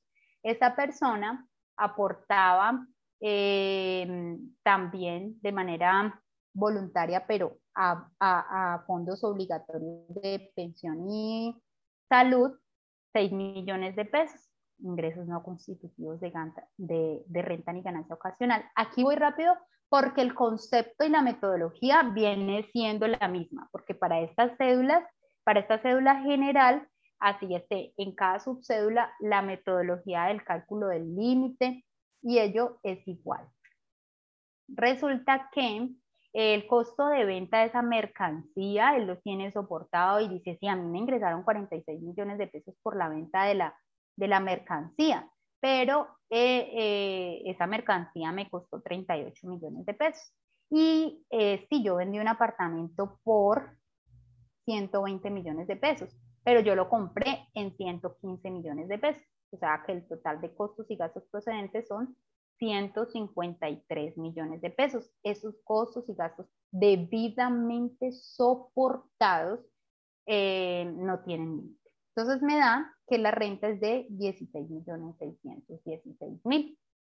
Eh, por esa renta no tiene ni intereses por préstamo de vivienda, ni hizo aportes voluntarios. Es decir, que se podrá deducir hasta 67 millones 846 mil pesos. La renta líquida cedular por la no laboral antes de las compensaciones le dio 16 millones 616. Entonces hacemos el resumen. Ah, bueno, entonces aquí terminó esta renta líquida, que era que yo les decía que debíamos determinar cada cédula, cada subcédula, una por una, y ya luego sí es que se suman todas. En los ejercicios anteriores, anteriores yo llegué hasta la determinación del impuesto para poder terminarles por el ejercicio práctico.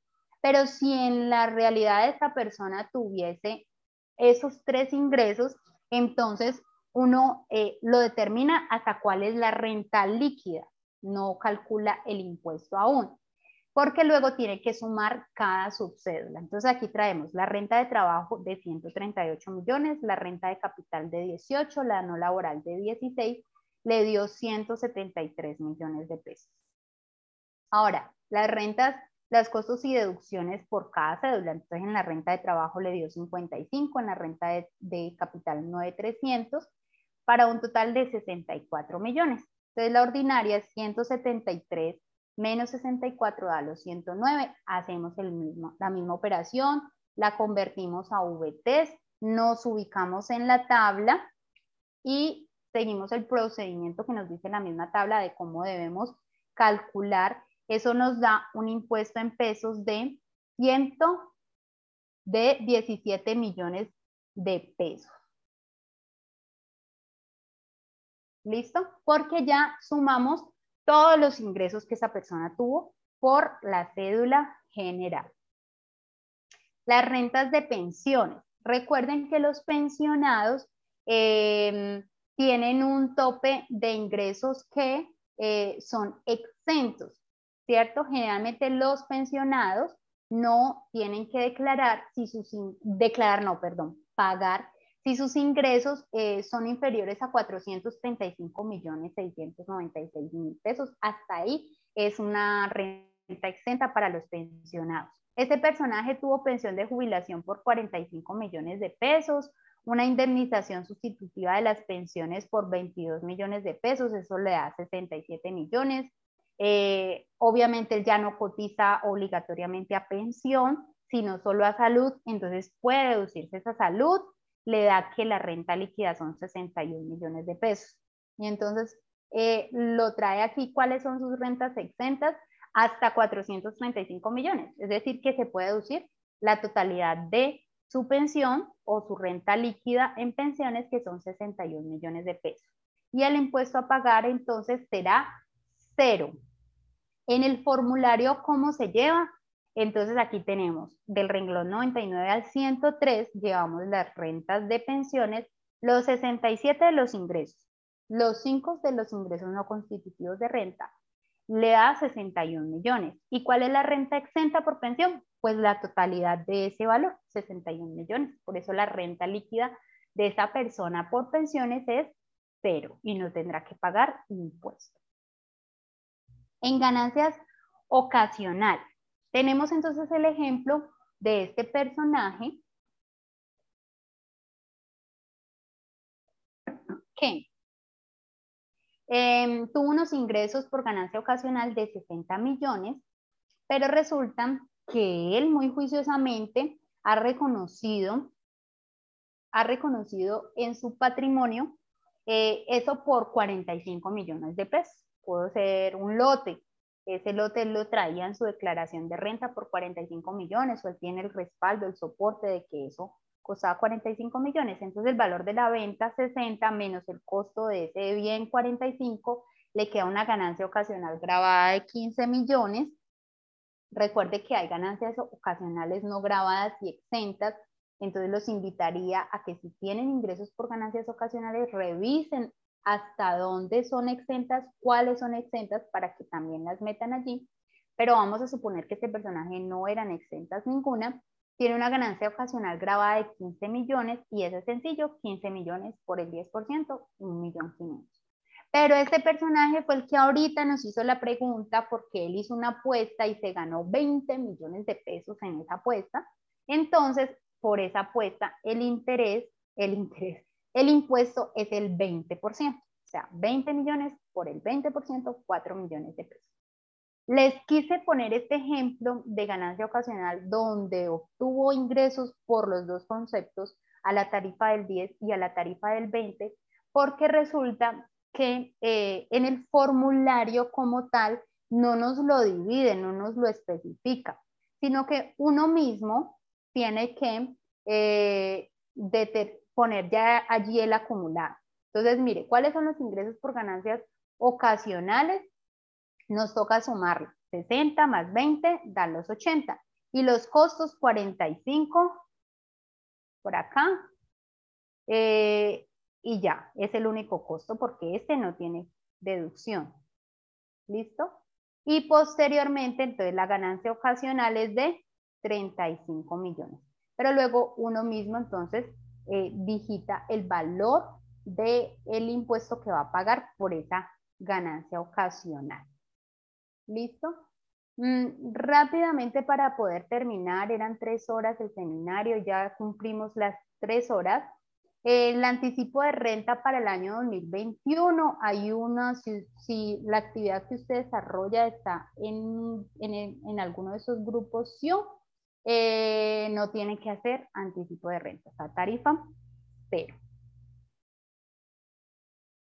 Para el anticipo de renta usted debe tener en cuenta lo siguiente.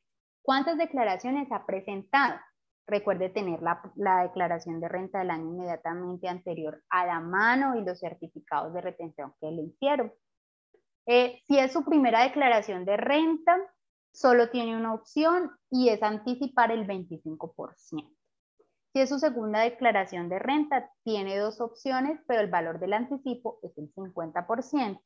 Y si es la tercera o de ahí para arriba, en declaraciones de renta tiene también dos opciones y hace un anticipo del 75%. Entonces, miren, para el ejemplo de esa persona, em, si fuese su primer año de declaración, entonces em, tomamos el impuesto de renta que le dio, ¿cierto? Lo multiplicamos por el 25%, da este valor y le restamos la retención en la fuente que le practicaron.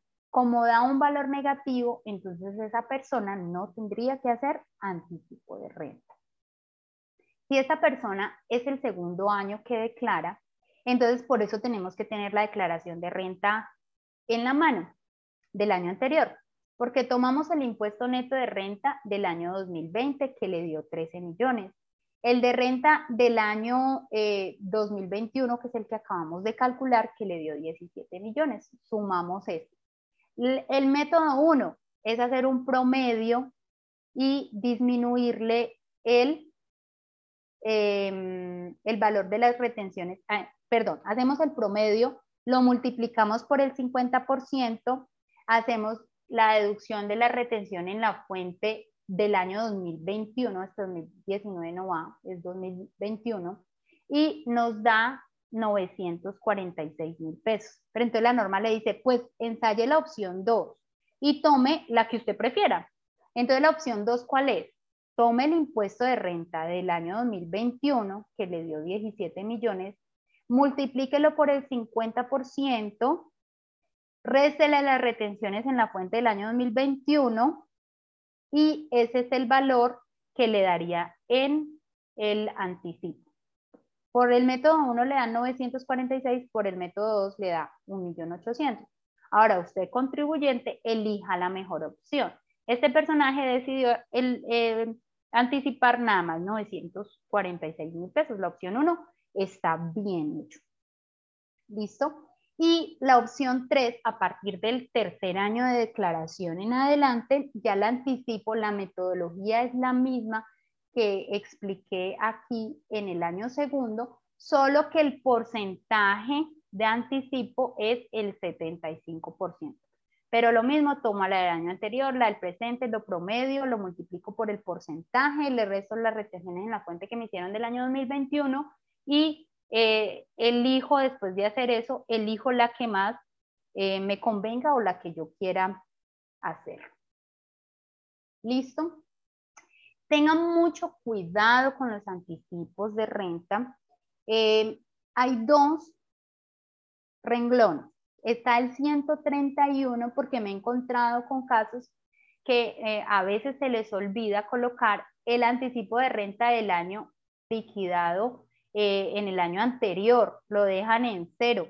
Y resulta que ese anticipo que usted hace del año 2022, o sea, eh, ahorita en el año 2021, digamos, en el año 2020, usted hizo un anticipo del año 2021, que lo reportó en el renglón 134. En esta oportunidad, ese anticipo que hizo, si le dio, se lo puede descontar en este 131. Y el que acabó de calcular con la metodología que le expliqué anteriormente, lo podrá, eh, lo tiene que sumar, perdón, en el, en el renglón 134. Me rezo el del año anterior y sumo el del año siguiente, que no se le vaya a olvidar. Renta presuntiva, para este año 2021 no se calcula.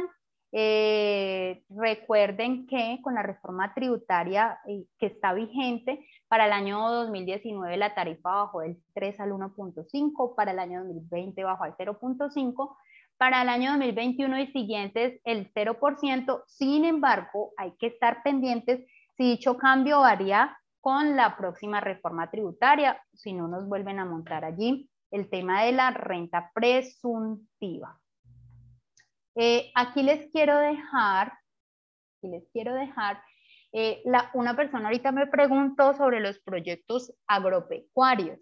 Em, puedes mirar la resolución número 194 del año 2020 eh, para que mira, para que mires por favor qué beneficios tributarios tiene esa persona que compró ese lote o, esa, sí, ese lote y está cultivando plátano, banano, chocolo, chocolo dijo ella, ¿cierto? Eh, bueno, y me hace llegar de una vez unos cuantos chocolitos que a mí me gustan, ¿yo? bueno, esta era otra preguntita, si ha constituido un fideicomiso civil con traslado de dominio a la propiedad del administrador con el fin de que el bien no sea embargable con la condición de mi fallecimiento, le sea trasladado un hijo, ¿quién debe presentar el bien en su declaración de renta?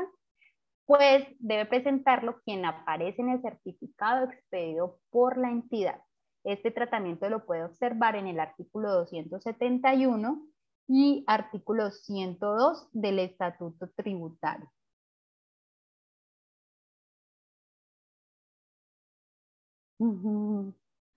Bueno,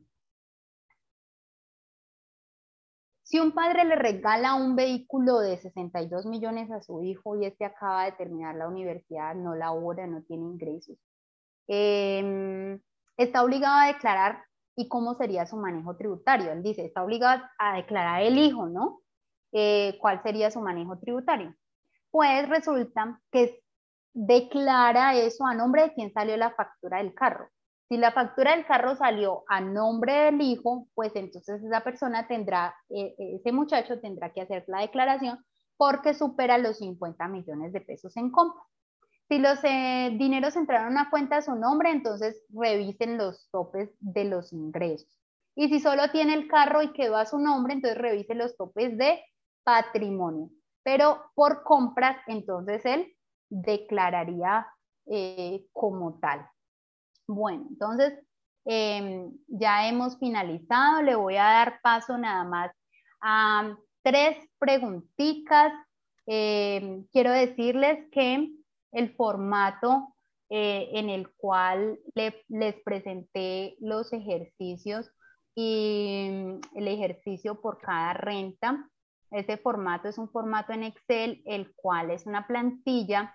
Eh, yo la, la vendo, por favor se comunican conmigo en mis redes eh, sociales, bien sea al WhatsApp, al Instagram, para darles mayor información pero allí tranquilamente ustedes podrían entonces hacer el cálculo em, de sus declaraciones de renta, claramente teniendo en cuenta y teniendo claridad sobre la norma, de dónde lo debo llevar, cómo lo debo llevar. Eh, igual la plantillita está muy automatizada por si les interesa, entonces por favor se comunican conmigo a mi WhatsApp, a, mi Instagram, a través de y no olviden suscribirse. Voy a atender eh, tres preguntitas y damos por terminado el seminario. ¿Hay preguntas o no?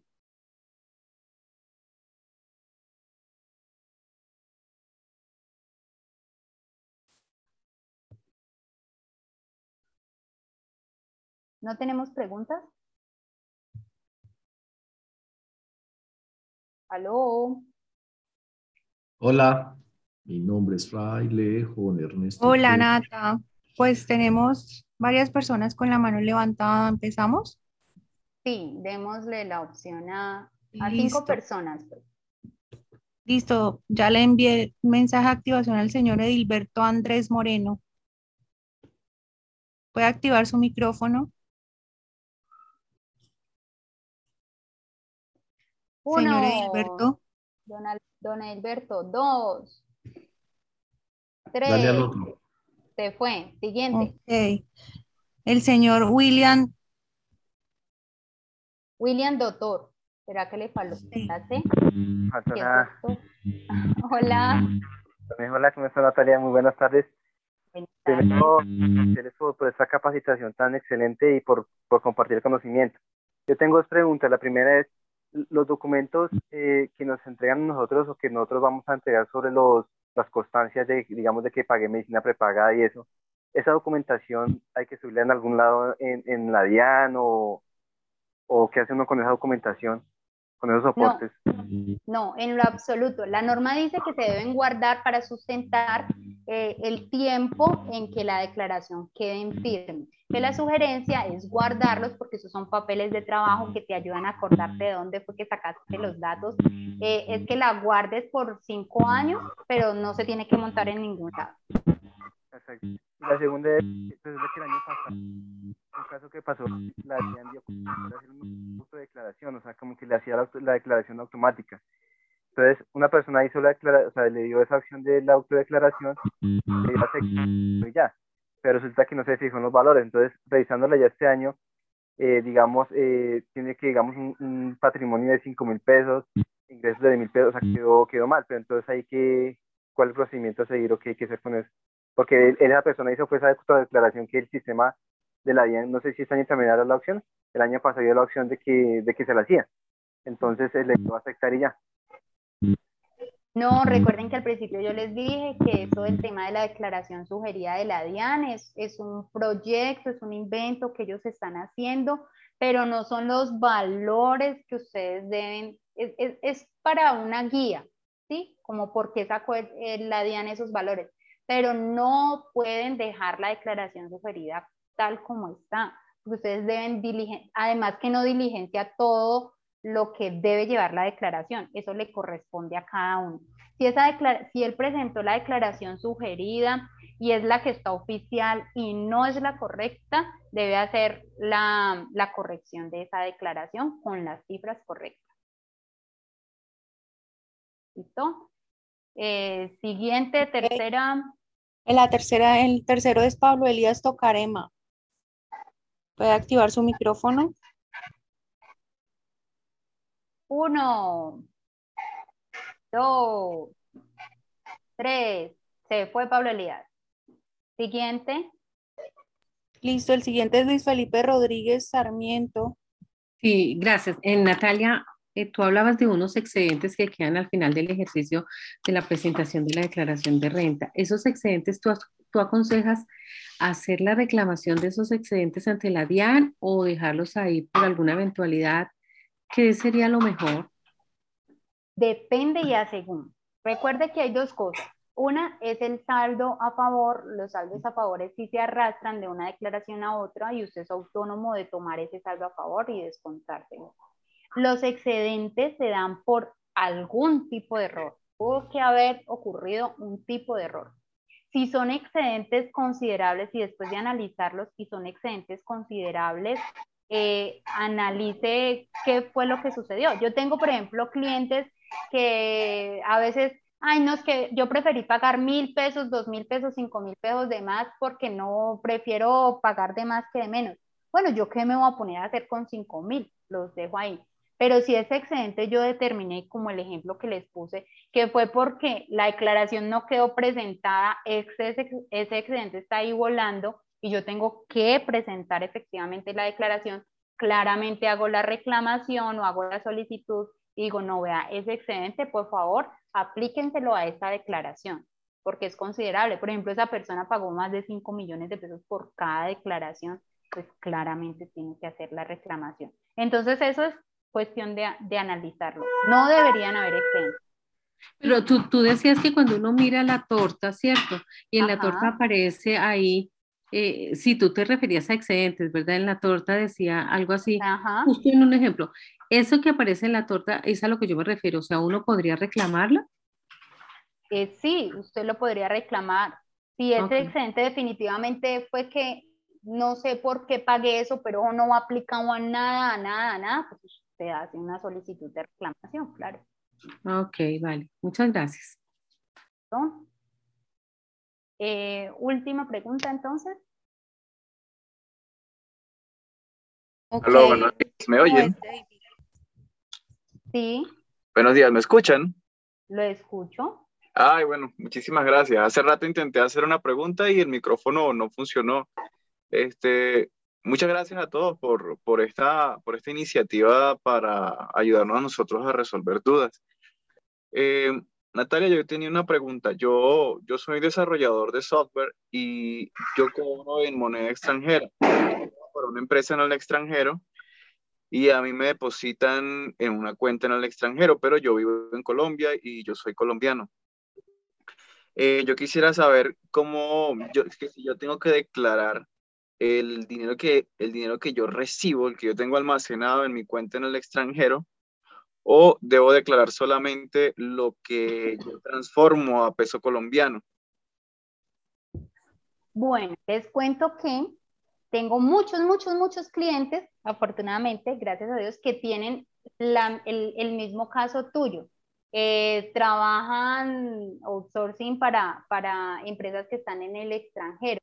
Uno de ellos tiene el problema y es que él no declaró esos ingresos en el año 2020 y resulta que al siguiente año se trajo ese dinero para Colombia y ahorita está en, en problemas con la UGPP por otras cositas también y con la DIAN. Entonces, eso sí, tendríamos que analizarlo los dos eh, solitos a través de una asesoría y yo te aconsejaría que pudieses hacer, porque en algún momento tienes que convertir, traerte ese dinero para acá, me imagino que, que lo vas a hacer. Eh, si eso nunca, nunca, nunca va a ocurrir, entonces pues tendrías que declarar lo que, lo que efectivamente te reporten aquí. Vale, ¿y esta, esta declaración me, me genera algún costo o aumenta la, el, el, monto que debo cancelar en la declaración? Por eso te digo que tendríamos que reunirnos los dos para que ya me hables con propiedad de cifras eh, y, y, poder hacer como una simulación o algo donde se pueda tomar una decisión acorde a las cifras específicas tuyas. ¿Listo? Ok. Eh, Natalia, otra pregunta. Eh, también declaro renta por eh, poseer criptomonedas, ¿cierto? Sí, también. Sí, las criptomonedas, esos ya tienen un tratamiento especial. La DIAN ya le puso los ojos, ya sabe que por ahí muchas personas están obteniendo ingresos, entonces efectivamente ya sacaron normatividad al respecto. A partir de la cuarta cobro. Ok. Y la, la última pregunta, Natalia, es, es, muy, es muy corta también. Eh, he escuchado que tiene algún beneficio recolectar las facturas que están a mi nombre donde yo cancelo IVA. Esto, que esto me genera algún beneficio en la declaración de renta. ¿Esto es verdad o, o es un mito? Es mito. La declaración de renta no tiene que ver nada con el IVA. Así que si es por el tema de IVA, no es cierto. Más por la factura como tal, pero no por el tema de IVA. Ah, bueno, un trabajo menos entonces para mí. no recolecto más eso. Igual te recomiendo que, que, hagamos una asesoría para eh, que puedas tener claridad respecto a varias cositas allí que habría que aclarar. Claro que Listo. Bueno, eh, me despido de todos los que aún están conectados. Muchas gracias por estar ahí pendientes. Los que luego se van a trasnochar viendo mi video. Eh, espero que les guste, que les sirve. Traté de ser muy honesta con la información que les di, muy clara, que realmente sea de utilidad, que la pueda entender el pepito, que la pueda entender también el contador, el estudiante, eh, en fin, todos. Lo hice con mucho amor, con mucho cariño, desde eh, las oficinas de Diego Betancourt, que también su objetivo es poder brindar información de valor a cada una de ustedes, a cada uno de ustedes. Muchas gracias. Recuerden, por favor, suscribirse a mi Instagram, seguirme en Nata la Contadora, en mi canal de YouTube Natalia Betancourt Palacios, escribirme a, mi WhatsApp si tienen inquietudes y está a su disposición entonces el tema de la plantilla para elaborar eh, su declaración de renta. Me contactan y les amplio la información. Dieguito, muchas gracias por el espacio. Que tengan muy buena tarde. Hasta luego. A ti, Natalia, y a todas las personas, muchísimas gracias por su participación. Espero pues que igual también estén pendientes de nuestras redes, de, nuestro, desde nuestras páginas, que nos sigan y por aquí nos eh, seguiremos encontrando. El video queda en el canal de YouTube. Feliz fin de semana. Hasta luego.